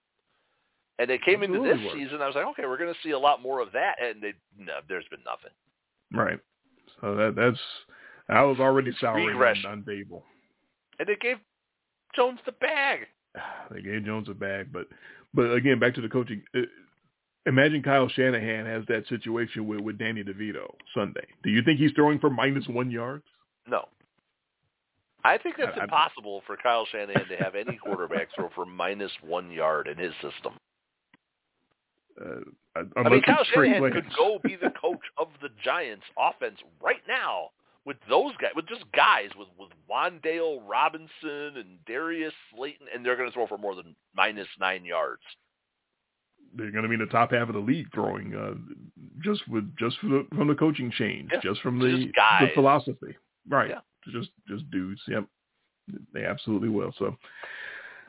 You, you can you can tell these guys uh, who are who are really the geniuses and who are kind of fraudulent. So I, I, I declare Brian Daboll is one of those fraudulents. Well, it, it it it was good to be back on the show. It was good to see you guys. You guys look good, you know. It was great to Uh, see you guys, man. Kids are getting kids, so the, big. The kids, the uh, cute factors are not the way you remember them. I'm guessing. no, but I knew I I, I knew that, how much they were growing. I just you know just seeing them you know face to face like oh my gosh, Yeah, they're really my, growing. uh, my daughter uh, made the, like she was making the the the wait staff laugh with her giggle uh, yeah. when we when we told the beeping softball story, which my kids had never heard. So I figured once we had gotten that story, I was like, mm, we probably should get back on the road because we, we you know these stories are going to start getting worse, guys. Uh, right, that was one of the tamer tamer ones. And did Yeah. you notice? I, I meant to talk to you. Did you notice the uh, surrounding patrons when we were telling that story? No, They got completely silent. I don't think they could believe how cruel and crude we were telling because we were so loud about it because we were always loud when we talk about that. Such a good story. It's a great story, but it's really bad. Like we're It's really bad crude. people for coming is up with it. very crude, making fun of blind kids. Yes. and I happened to notice like everybody that was having a conversation at those booths next to us, they all stopped. And we were so focused on those kids and that laughter. I'm glad my kids have a sense of humor about it, right? My daughter was just like getting complimented by the people about her laugh because she was I, she was red. She was laughing so hard. Yeah. And, yeah, we We- must we were the, we were those people, weren't we? we were. I, I noticed it. I, I didn't think you had noticed it, but I, I did. No, I was in the story, man. It was so silent. That's why I noticed it. I just I'm hoping we gave those people some enjoyment. That you know maybe, Ah. maybe, they were digging it. I don't think so. I think It they was were kind of of horrified. all, it was a 100% true story. We did not embellish it, right? right? Like, there's something funny about watching blind kids try to play softball with a softball that's beeping, and they're all running around trying to find it. it, it It's funny to us. I don't, Ah. and it was and it was hilarious to your daughter and Yeah. your son. Yeah, I don't think it And my was funny to everyone else. Yeah, no. Outside of our group, I don't. But, it, but it's a great story. No, and then when we, it- when we then we were started talking about the we were going to make millions of dollars off of the the beeping softball video game. made specifically for the blind with zero um, skill required for graphics because it's just a black screen. Yeah, I I think I noticed it because I kind of expected somebody to come up from behind. And, That's not very nice what you people are saying. Oh right man, you know I what? was Deep down inside, that. deep down inside, they were laughing too. I don't think everyone else is as, as cruel as we are. I don't think they're all assholes like we are. We like to think they are, but I don't think they Well, quite okay. are. Well, I mean, we're- that not that I wouldn't tell the story in public again because it is funny to me and you, but I was just Right, struck especially by for my how kids who had my kids who had never heard that, you know, and my right. kids who had really in their minds never met you, hmm you know, even though they had, they just had forgot. right? You know, like Grant, I, I, he doesn't remember. You know, all the pictures of Grant around you, he's a baby. hmm So he's So yeah, he's funny- looking at him with uh, with his mouth open like that's Yeah. me. Yeah. Well, it's funny because you're talking to him like you know him, and he's like, "I- "Who the hell are you?" well, he's trying to be polite and, Yeah. and you know go along, and then I gave him money, and then of course I was his best friend Well, after that. yeah, you you just made you just made their day. And then my I wife know, I- loved the uh, my wife loved the M and M's. She didn't even remember that you ate all of her peanut M and M's, peanut butter. I M&Ms. know. Yeah, no, nobody would remember that. I'm a weirdo. Uh, that, that's the Yeah. kind of person I am. But it it gnawed at you and gnawed at you for twelve years. Now I you did. I felt terrible. I, I, I still had that that look on her face when she saw me with her bag of M and M's. I had that frozen in my head because she looked so horrified. And then at that point, I realized, oh no, this is Those hers. were hers. I wasn't supposed to be eating these. Those were mine. And- I was she's so- big into the. She is like everything Reese's and uh, yeah, Yeah. she's all about the peanut butter stuff. It, to me, it, it's fine, but I don't go wild for it like she does. And I was so hungry getting off the plane. I hadn't eaten. No, I get we it. Went, we went grocery shopping, and everybody staring at us. and They thought we were an interracial couple, and then we finally make it back home, and and I just I saw the bag of peanut butter M&Ms, and I still remember just opening it up and throwing them down, and I was just gobbling them. And then she saw me with with them in in my hand, and she's like, um, I I meant to tell you there were some M&Ms in here, but it, it weren't not those. there were some other ones on the counter that, that were not the peanut butter ones. But Yeah, that was Oh. that's. It was clear that that's her. That was her baby. And, I and bet I, and you I she felt doesn't even remember about that. She was so probably in does. wedding mode, and Right. But but I, I You know. remember it because I felt bad about it. well, it's okay. you can She's- tell. She, appre- she appreciated that you not only paid back, but you paid interest back and got the bigger bag. you can tell. With You- interest. I'm, I'm I'm a master of disappointing people, so I can tell when I see that look on people's face. It kind of freezes in my head, Oh. like, uh oh, I've, I've done it again. I have I have let you down. yes, uh, as, as I normally do. So, Oh I'm no, but that I'm glad was, I was able to do that, do right by by her. Yeah, that that was good because we got done, and we still ended up making. Uh, we ended up only stopping about twenty miles short of Jackson, so we got pretty far after Okay. we left you guys for dinner, um, which was nice because it made our drive the next day, you know, really easy. Um, going the rest of the way. That we were Right. able to make some stops and do some fun things, so it wasn't just you know road time, road you know just going crazy on the road. Um, No, no, it was great. Then we saw, stopped and saw my dad on the way back, so everybody kind of got it. We did this extra, little extra loop doing it, Mhm. So that was fun. No, you're you're talking about at the dinner uh, that on your ba- you're on your way back, you're going to make it uh, up towards your father, who's close to Cincinnati. So we were Yep, doing we're on the to whole Cincinnati. doing the whole Bill Belichick thing uh, the the whole time at dinner. We're There. on to Cincinnati. I, I don't think the people uh, were quiet for that. I think they were just having their normal conversations at that point. It was when we got into the the beeping softball and the blind Oh, kid. That's that's when I noticed they just went completely silent.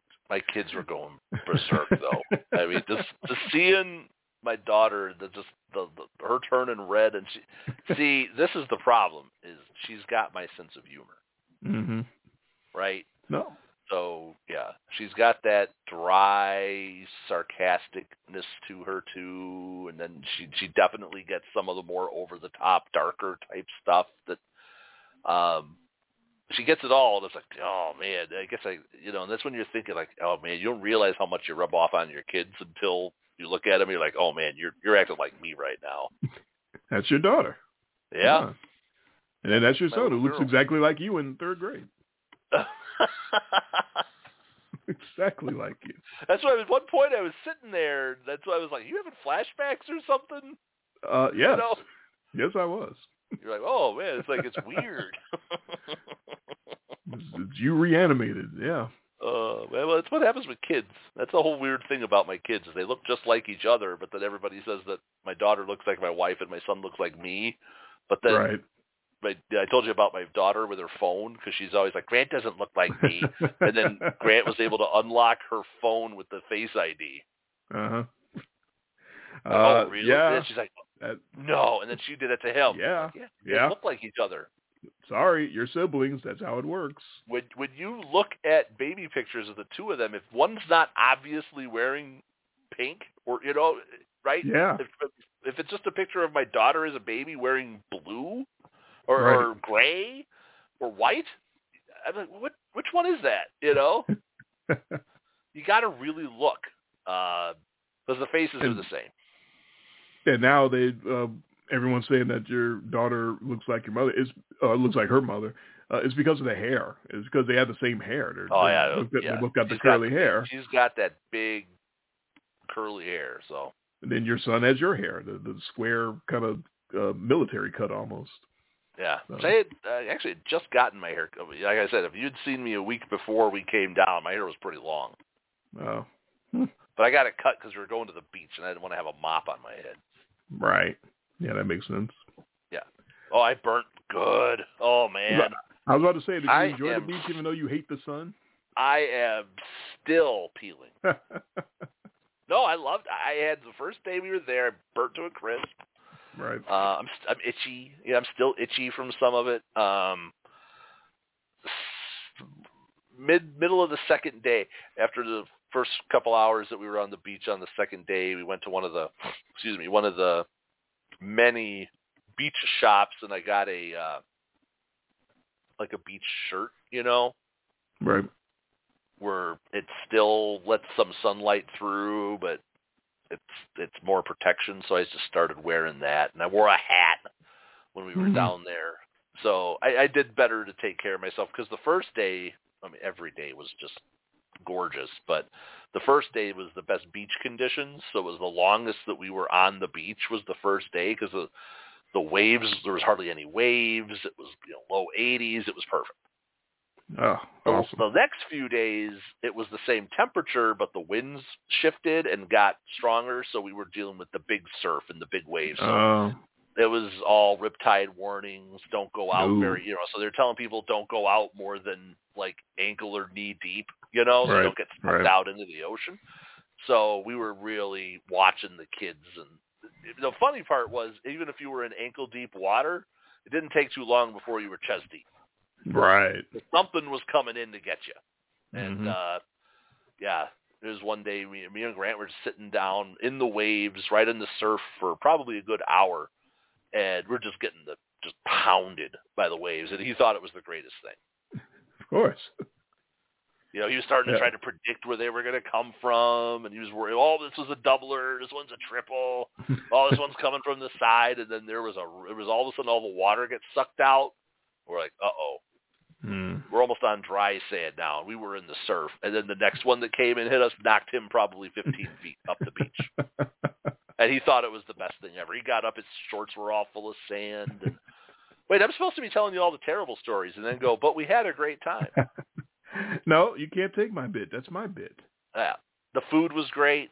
I mean, oh, the Mhm. shrimp and the grouper, and oh man, Uh, Yeah. I, I told you the, the seafood down that way is going to be one awesome. of the dinners that we went to at a place in Destin was so big. I'm not joking. The dinner was so enormous that we took all the leftovers back to the condo, and that was our dinner the next night. So we got two dinners out of it. I believe it. I I believe mean, that the next night it wasn't a leftover size like little portion. It was a meal. Everybody Mhm. still had a second meal the next night. That's that's great. Can't do it any So- better than that. and all the places i mean everything was expensive um you know the average dinner was probably coming in somewhere between a hundred and a hundred and fifty bucks Yeah, that everything's But you expensive don't, these but you don't feel so bad about that when that gets you two dinners. Sure, sure. So that was nice, you know. And we had a we had a two bedroom condo. We were on the eleventh floor of this place. I mean, even being up across the street from the from the beach and up on the, I mean, you could eh, you opened up the s- the patio door, whole place just sounds like ocean waves. It Right. was terrible. Yeah, it was terrible.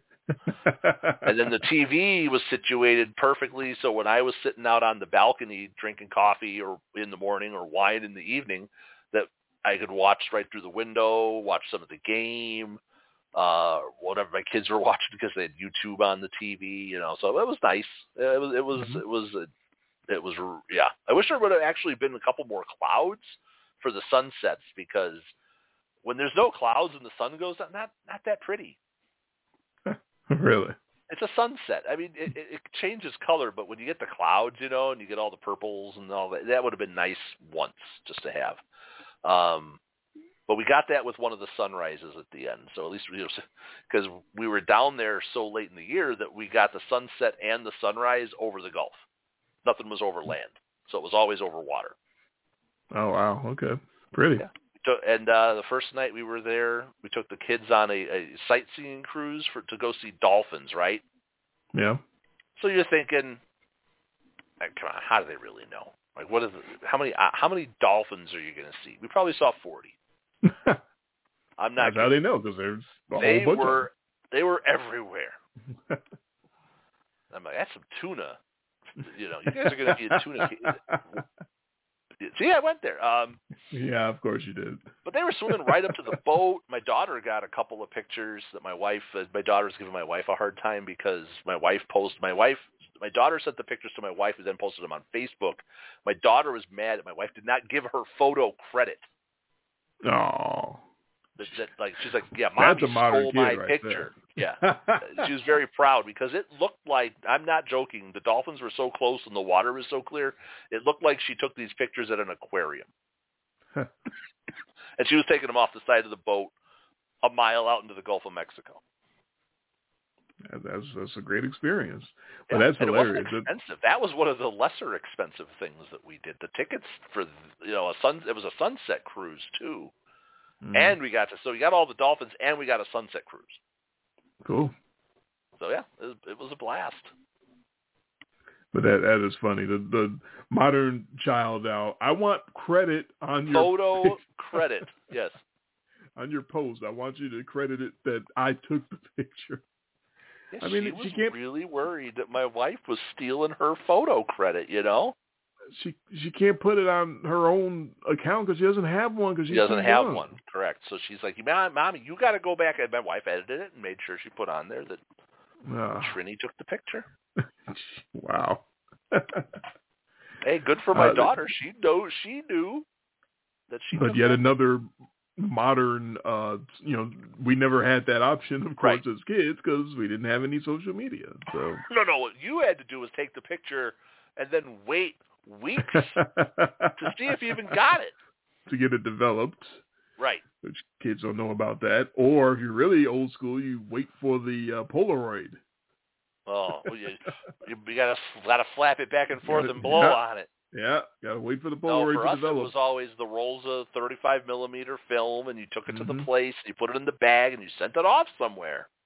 yep Or you went to like the one hour. There was a one hour photo place that I always went to with my grandma and grandpa in Chicago, up by the Brickyard. If you remember the Brickyard, oh yeah uh, was that out? It was like uh, Narragansett and Mhm. Fullerton area, and there was a little photo stand in the middle of their parking lot out there by the Brickyard, and we used to drive there uh, uh, every so often and uh, go to this little photo drop off place, and that's where my we'd always drop them off, and then we'd go do some stuff for a while, and then a couple hours later we'd go back and drive through the little booth and pick up the pictures. yeah they are that, that, just now, I mean, I can sit here, pull up my phone, take a picture, and email it to you in a minute. yep that's the modern uh You know, the, the modern conveniences of something I can that you go online, find a clip from a show from our youth, rip it, put it on our website. You can play it for everybody to listen to, like we did tonight. And it didn't take me that. Once I found the clip, it was really easy. And This is crazy that you can do that. And in the old days, that would have been me sitting there with the tape player right up to the speaker, holding down pause and record, right? Well, the the 35 millimeter thing reminded me of a couple of different uh, scenarios. Um, I, I got sort of the warm and fuzzies thinking about the uh, pictures at the Kentucky Derby back when I went to the Derby in in 03, 04. Oh, Um, sure. and, and the, the the elbow room in a fight that you had to get in to get pictures of all the different drunk girls that would like to flash you at the uh, Kentucky Derby. Oh, Uh, so I'm sure those are a lot of fun for people to uh, for the developers at Walgreens uh, up in Chicago to get those. Could you imagine being those people? the things that they must have people's seen. pictures and the stuff you see. Oh my goodness. Some of the stuff that they had to see was like, oh my God, what is it? And then some of this is criminal and you probably have to report it. Like if you see a little kid. I would you know, think so, right? Wouldn't that be your duty? To, Yeah, like, I think see, that like, you- kitty porn or something Right, you- like you have to- You have to Yeah. say something like, okay, this is Oh not my good and I got to call the cops. So Uh, my but- mom was moving tomorrow. She was going through all her stuff. She brought me a bag, and I was like, "Well, what's in this?" It was all of my pictures I took when we went on our eighth grade class trip to Oh, wow. I was like, now, I know I'm sure it even still existed because I've moved so many times and lost Mhm. things. You know, it's just you lose things over the years. I'm like, I had no idea. Right. Like Yeah, the last time caps.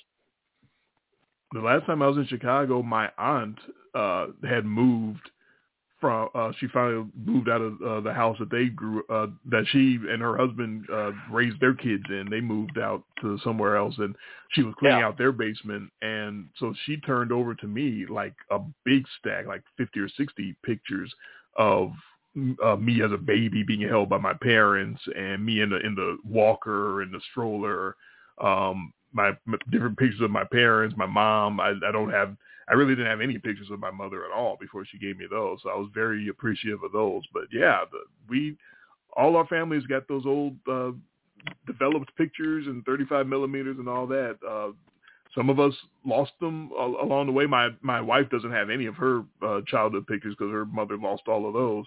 Uh, but some of us, uh, that we still have them. They're just buried somewhere, and you know, it takes somebody finding them and saying, "Hey, remember these?" And you go, "Oh Right. wow, look at that." Like I know my my sister has a lot of old. She has all the old old photos. So like all the stuff Yeah. from when I was really little, and my grandma and my grandpa before they died. So she's got all that stuff.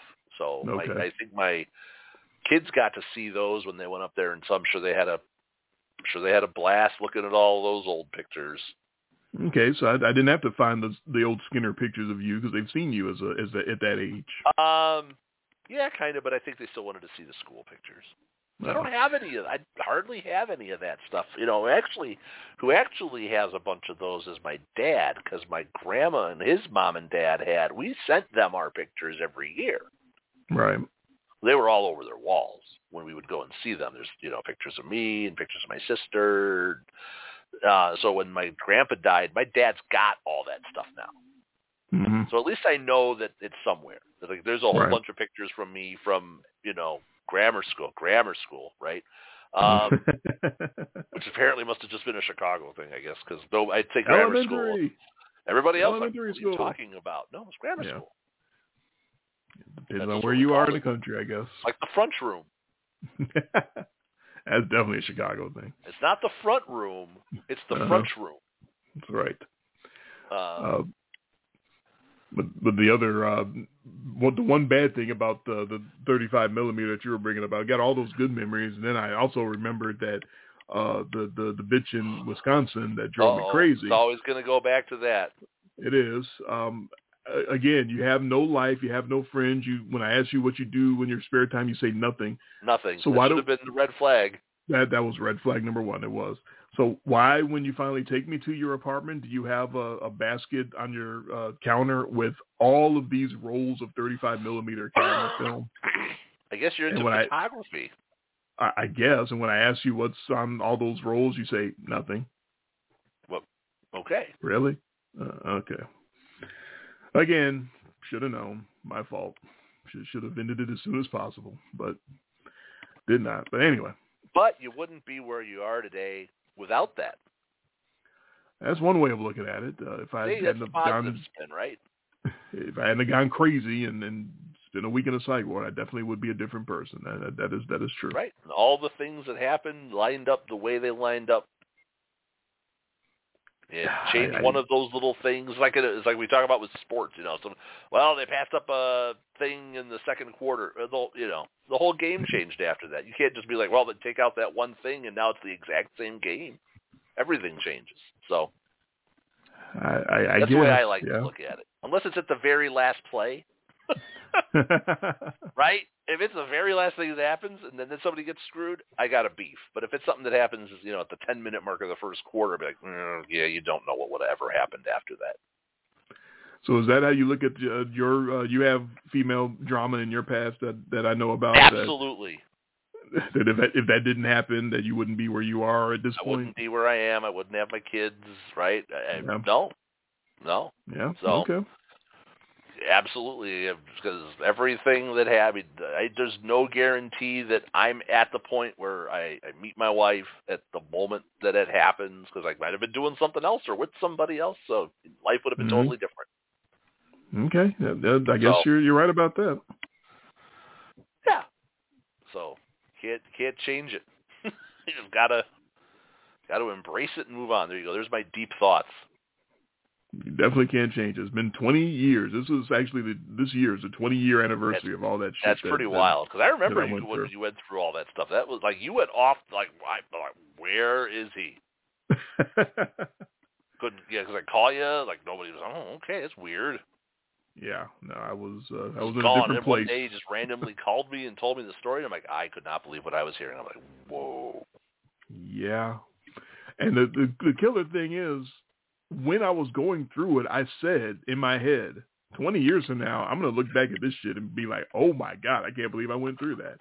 And here I am, 20 years later, and I'm going, oh my god, I can't believe I went through all that. So, I I was right about that. That it would be a distant memory 20 years down the road. I just didn't know that 20 years would get here so fast. It feels like it happened like, No, no, don't ago. say that because everything is flying by. yeah, I know. All right. Uh, anything uh, else you wanted to get to? Uh, we we live in a world where the Texas Rangers are the world champions of baseball. I, I'm I okay with that. Um, okay. Now, I think I said it to you when we met that this is this is why that the Cubs not making the playoffs by one game mattered, right? This is why that season was not a success because just look at what the Diamondbacks did. That last spot all in the in, in the NL. all the lower tier. Now, the, the Rangers had more, I think, of a real like stake because they were legitimately good all year long. They just weren't the best in their division. That would be the asterisk. Right. They faded, but they were in first place. I want to say the most of any team, and they were in first Right. place during this. So I think they had more of a, you know, a rightful hold. Uh, You know, they obviously weren't as good regular season as the Rays or the Orioles. Um, you know, but but I have no problem with the Rangers. Nobody watched. Worst No. nor nor should they. no, I did not watch at all. I followed some I- on my phone, but I, again, I was in Florida. Yes, you you were busy. You were on vacation. I had an excuse, but I don't know how much I would have actually watched. Right. Yeah, Either I, I, way, and I watched, but I don't know how much I would have watched if not for gambling being legal and me being able to put down single game parlays every night. I mean, I knew Oh. deep down inside you were pulling for the Phillies because that was your Yeah. team. Yeah, I know. I know you were really pulling hard for them, and then They had it uh, on their record. They had game six and seven at home and got fucked up both times. they So melted. they had So they it are- and, and they they and they boned it. They got nobody to blame but themselves. I thought that that was in the right. bag, and they were going to the World Series. But no, good for the Rangers. I mean, they had clearly whooped up on an inferior opponent, but Yes. um, that happens sometimes, especially with these the short playoff format at the beginning because that was so wild with those best of threes. Um, That that's my big takeaway or my big problem with it is I guess I just wish that in the NLCS we could have seen you know the Braves and Dodgers instead of the Diamondbacks and Phillies, or if the Phillies Yeah. could have beat you know the Braves and or, or the Dodgers in like a seven game set and really left no doubt instead of all these three and five game series and you, you get hot for two days and you you knock out a team that was that won a hundred games. It just I, that doesn't sit right with me. I, I'm I have no problem with the best of three format, but I only wanted that to be to settle the wild card. That's it. I thought that was great. Like instead of the play-in game, that was even one of my ideas on the show. Right? Mhm. Don't do a play-in game. Make it a best of three. Give the team with the better record all three home games. But shut. But don't make the whole first round that. But that's Yeah, a was- punishment. It, it is. It really is. Like But then you had all the teams who came off of those wins just steamrolled the teams that were rested. I still think that there's something inherently flawed about a, a system that makes you grind and punishes you so much for six months like that, only to have it all come down to basically a, a three day weekend. Right. No, I I get it. Or uh, we said the same thing about the one game playoff, the play-in game. Oh, that was even worse. That was one bad inning. Right, that was a You coin play flip. 162 games. Oh, we had a bad seventh inning. Season's over. Our, our middle reliever came in and gave up three, and that's it. It's over. Yeah. See ya, folks. That was the Pirates every year. yes. Hey, they got home field for the one game playoff. Oh, they lost five nothing again. Wah, wah. Yeah. Oh, the the baseball format to me really needs some more. I don't know if they're going to ever change it. I think they got the the powers that be in baseball. I think they got what they want right the way it is right now. You get so many more teams that have a chance at the playoffs. You get more excitement in those cities. You get uh, instead of you know five thousand a night in Arizona at the end of the season, now you get fifteen thousand because there's a chance that they make the wild card, and who knows what happens from there. So. Uh, so they, they got it the way they want it. It, it, it screw, to me, it screws over the Dodgers and the Braves and the and the really good teams like that. no. Um, I think baseball would benefit, and they'll never do it because of the money. But baseball would benefit from if you want to have these expanded playoffs, shorten the regular season. yes, I, I agree with off. that completely. You don't even have to shave off a ton. Shave off eight games, right? I'd, yeah, I'd, I'd shave off twenty, but that's me. Yeah, but if you want to expand the playoffs, and you, I, I would also make sure that nobody has a bye, and that every series is at least five to start. That, that'd be a start. So that would be the that's the way I would start it off for an expanded playoff because I don't think it's fair to if you're going to have an expanded playoff week over a five game or a seven game series that anybody gets a bye. There's no advantage in not playing for ten days. probably not. Not not Yeah. for baseball. No, no, no, no. Especially if you go in and you let's say you've got it all sewn up and you haven't played a meaningful inning in a month, yeah, right? That's the problem that you have with some of these teams that win 102, 105 games is they haven't played a game that mattered in a long time. Now those bats have to find a way to get hot again. Those those Right. eyes have Now to see the ball correctly, Right. and they haven't seen it in a month. Yeah, yeah, that, that's and a you're problem. playing teams then that that fought for everything at that point. Yeah, so This they're coming in sharp. tested. Yep. Right. it- so I, I don't know if they'll f- fi- fix it. I don't know if they care to fix it, but I I know don't that they're going to look do. at they're going to look at uh, excuse me the worst World Series ratings ever and figure out maybe that the solution wasn't bigger bases and banning defense and Yeah. ghost runners in the extra inning. No. There are problems that are larger than or, or the crappy umpiring. I mean the, the officiating is ruining both of the big sports in the in the United States right now. Well, baseball knows that. That's why the uh, the robot umps have been taking over. It's the on the way. and it's and they're on gonna the way. Yeah. they're gonna bring that up at some point. I don't know when, but it's coming soon. Not soon. soon enough. Not soon enough. That's for sure. As long as we All don't right. get the CB Bucknor 2000. Oh Uh, God. If you're gonna do that, just have have coin flips at the plate. well, Ball and it was strike, funny. I saw let's flip a coin.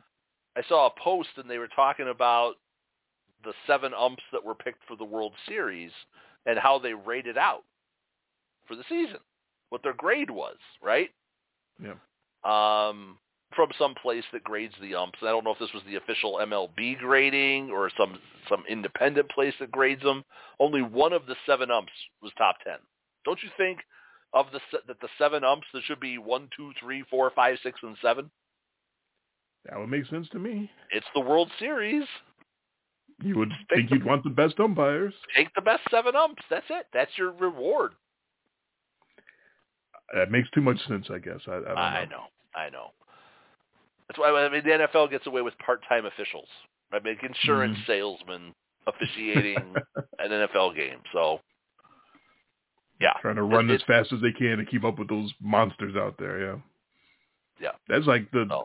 Unintentionally funniest thing you could ever see is you know someone like uh, Deebo Samuel or AJ Brown sprinting top speed Oh, down the sideline. There's this little mustachioed fifty year You'd old have, you trying know, to you'd have. Randy Moss running, and you're Yeah. you feel like 95-year-old Dick Hadpack running after him. You know, Hang on, I'm coming, I'm coming, hang on. or or your boy, uh, your boy uh, Triplette what he uh, got in front of Joe Horn.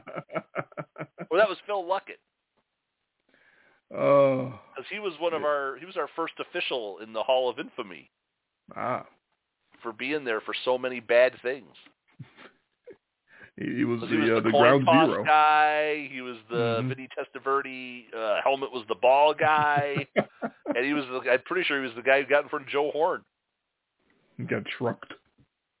yeah, absolutely, but it took away a total touchdown. Yeah, just just got boomsticked right Like he was the middle of playing deep safety better than the team that the Saints were playing. Oh, yeah, Yeah, you, he you got can, truck sticked. He sure did. You can get paid for being a DB, you, but you shouldn't have the, the the zebra stripes on while you do that. That's that's not a good look. Oh man. All right, I'm good. All right, okay. But it was good. It Uh, felt good to be back. I mean, it felt like I was oh. gone for so long, and it was what like 16 days since we did a show, and it feels like forever. Yep, I, I had the little one hour uh, cameo appearance last Sunday morning, and then uh, I probably sounded as, as jittery you, as I did Did you give your awards for the week? Yeah. Uh, or oh, okay, so you did it all, Yeah, I did the half hour awards Yep. and I did a half hour gave of, my- the picks. and, then you And gave I my gave picks picks with zero context. Ex- exactly. I had no detail. I Much less detail. How about no detail? Anything from my picks just by looking at the picks? No, I, you Oh, gave okay. me nothing. You gave me the picks and you gave me your lock. That's all you literally gave me. You know That's I what? could- That's all I had in me. I, had understand. things to do. I had vacationing You- to do. You were on vacation. I completely Yeah. understand. So Uh, your wife So probably gave you shit for giving me for doing picks at all. now we've each yeah now we've each done a solo show. So hmm um, so I got the go round when you were in the was it Bahamas? It was, it was either the the uh, Virgin Voyages cruise or um, when we when we went to do some uh, uh, resorts in Mexico. I believe it was Cancun. Well, ample warning because we're talking about going back down there next year. My kids have the same Ah. type of setup, but we're talking about staying down there like for seven days. So doing like a Saturday to Saturday or a Sunday to Sunday, you know, that type of thing. Yeah. So if that's the case, if we're down there more and it's less back and forth, I will just do the show there. Mhm. You know, Okay. even if it means doing a Thursday or a Friday or something, I'll just I'll pick up the phone and we'll do a show. Um, I'll do it from wherever we are. Sounds good. So I won't leave you hanging again. All right. Good, because I was uh, I, was- I was on a coffee rush and I only had an hour. And you have the, to get once you everything get the, in. you have the broadcast news, you had the flap sweat going. I was just jammering and stammering and trying to get everything out, and right under the deadline, I think I got the last pick in. So yeah, even why. without I, you, well, you could have called in a, like a guest host uh, or something. Um, yeah, I could have, uh, but I have no friends. But and you didn't have my kids like I had when I did the show Right. myself. Right, your your takeover was with with co-hosts, the little Yeah. co-host. Nope, I, I tried it all by myself. It was it was it was a rush, but I, I wouldn't want to do that permanently. That's So you know, that was you're that was a not. lot. you're not. Uh, oh God. No. Oh shit. His name's escaping. You're not Vin Scully. You can't just sit there Oh. and go nine by yourself. I got all the stories to fill up all the dead time. I'm Vin Scully. No, I can't do that. You know what though? He did it. I, I He mean, can he can do that because he did do that. he was the king. I, I mean, Yeah. he could go nine full innings by himself with no color guy and be perfectly fine. and have all the stories for every batter uh, to fill up all the time. He was he was, he was incredible. That there's only one Vin Scully. All right, we are we're finally done here. Yeah. I'll I'll stop this time. Uh, week nine, the muting rest the of week microphone nine. even. okay. and he's gone. He's away. Uh, the rest of week nine coming up tomorrow. Hopefully you got our picks and we'll do something with them. Uh, Jay usually counts up uh, in his mind what we're different on. He's usually very accurate with that. Five. Uh, oh, there it is. Let, let's see if you're correct on that. One, two, three. No, looks like four. Only four. Uh, Well, hang on. I got to change some picks. I'm not catching up that way. uh, let me let me recount just to No, make sure no, I got no. it I, right. no, I'm not changing any picks. Oh, okay. Uh, yeah, you got the Falcons and Minnesota, and I got Minnesota. That's the one lock that's being crapped on, and then my lock gets crapped on in reverse, Seattle, and you got Baltimore. And after that, we only differ on two. Uh, you got the Packers, I got the Rams, and you got the Bills tomorrow night, and I got the Bengals. That's wow. That that's lean. Yeah. So we'll we'll see how that how that works out. We've we've been all over the place this year. We've had uh, weeks where we agreed on just about everything. We've had weeks where we disagreed on just about everything. So this is one of those where we're very kumbaya. We'll see how that turns out. All right. Hopefully everyone enjoyed the uh, the football party and the extended after show as we caught up on some things. And Jay is back and I'm back and we're doing the uh, the tag team thing and we got the boy both the boys back in town and hopefully you enjoyed uh, what we had to offer you tonight in, in some detail or less detail or more detail, as as our mascot Len Dawson would say. Uh, R.I.P. to the great Len Dawson. Someone else just died uh, this week. That was or last week. Uh, that was very important, and it's so late I can't remember who it was. Um, and it stinks because I probably it probably meant a lot to me. That's why I remembered him, but I but now I forgot him because it's late, uh, and I'm old. All right. I'll remember him as soon as the show goes off the air. So that's how that's going to work. He is Jay. I am Dre. This has been, in much less detail, the podcast. Thank you all for listening. And we will be back next week to recap week nine and give you our week 10 picks as the season rolls on. We'll talk to you then.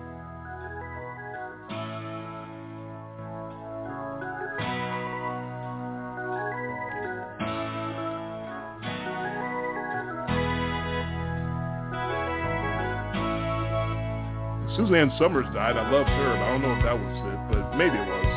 R.I.P. Chrissy from Three.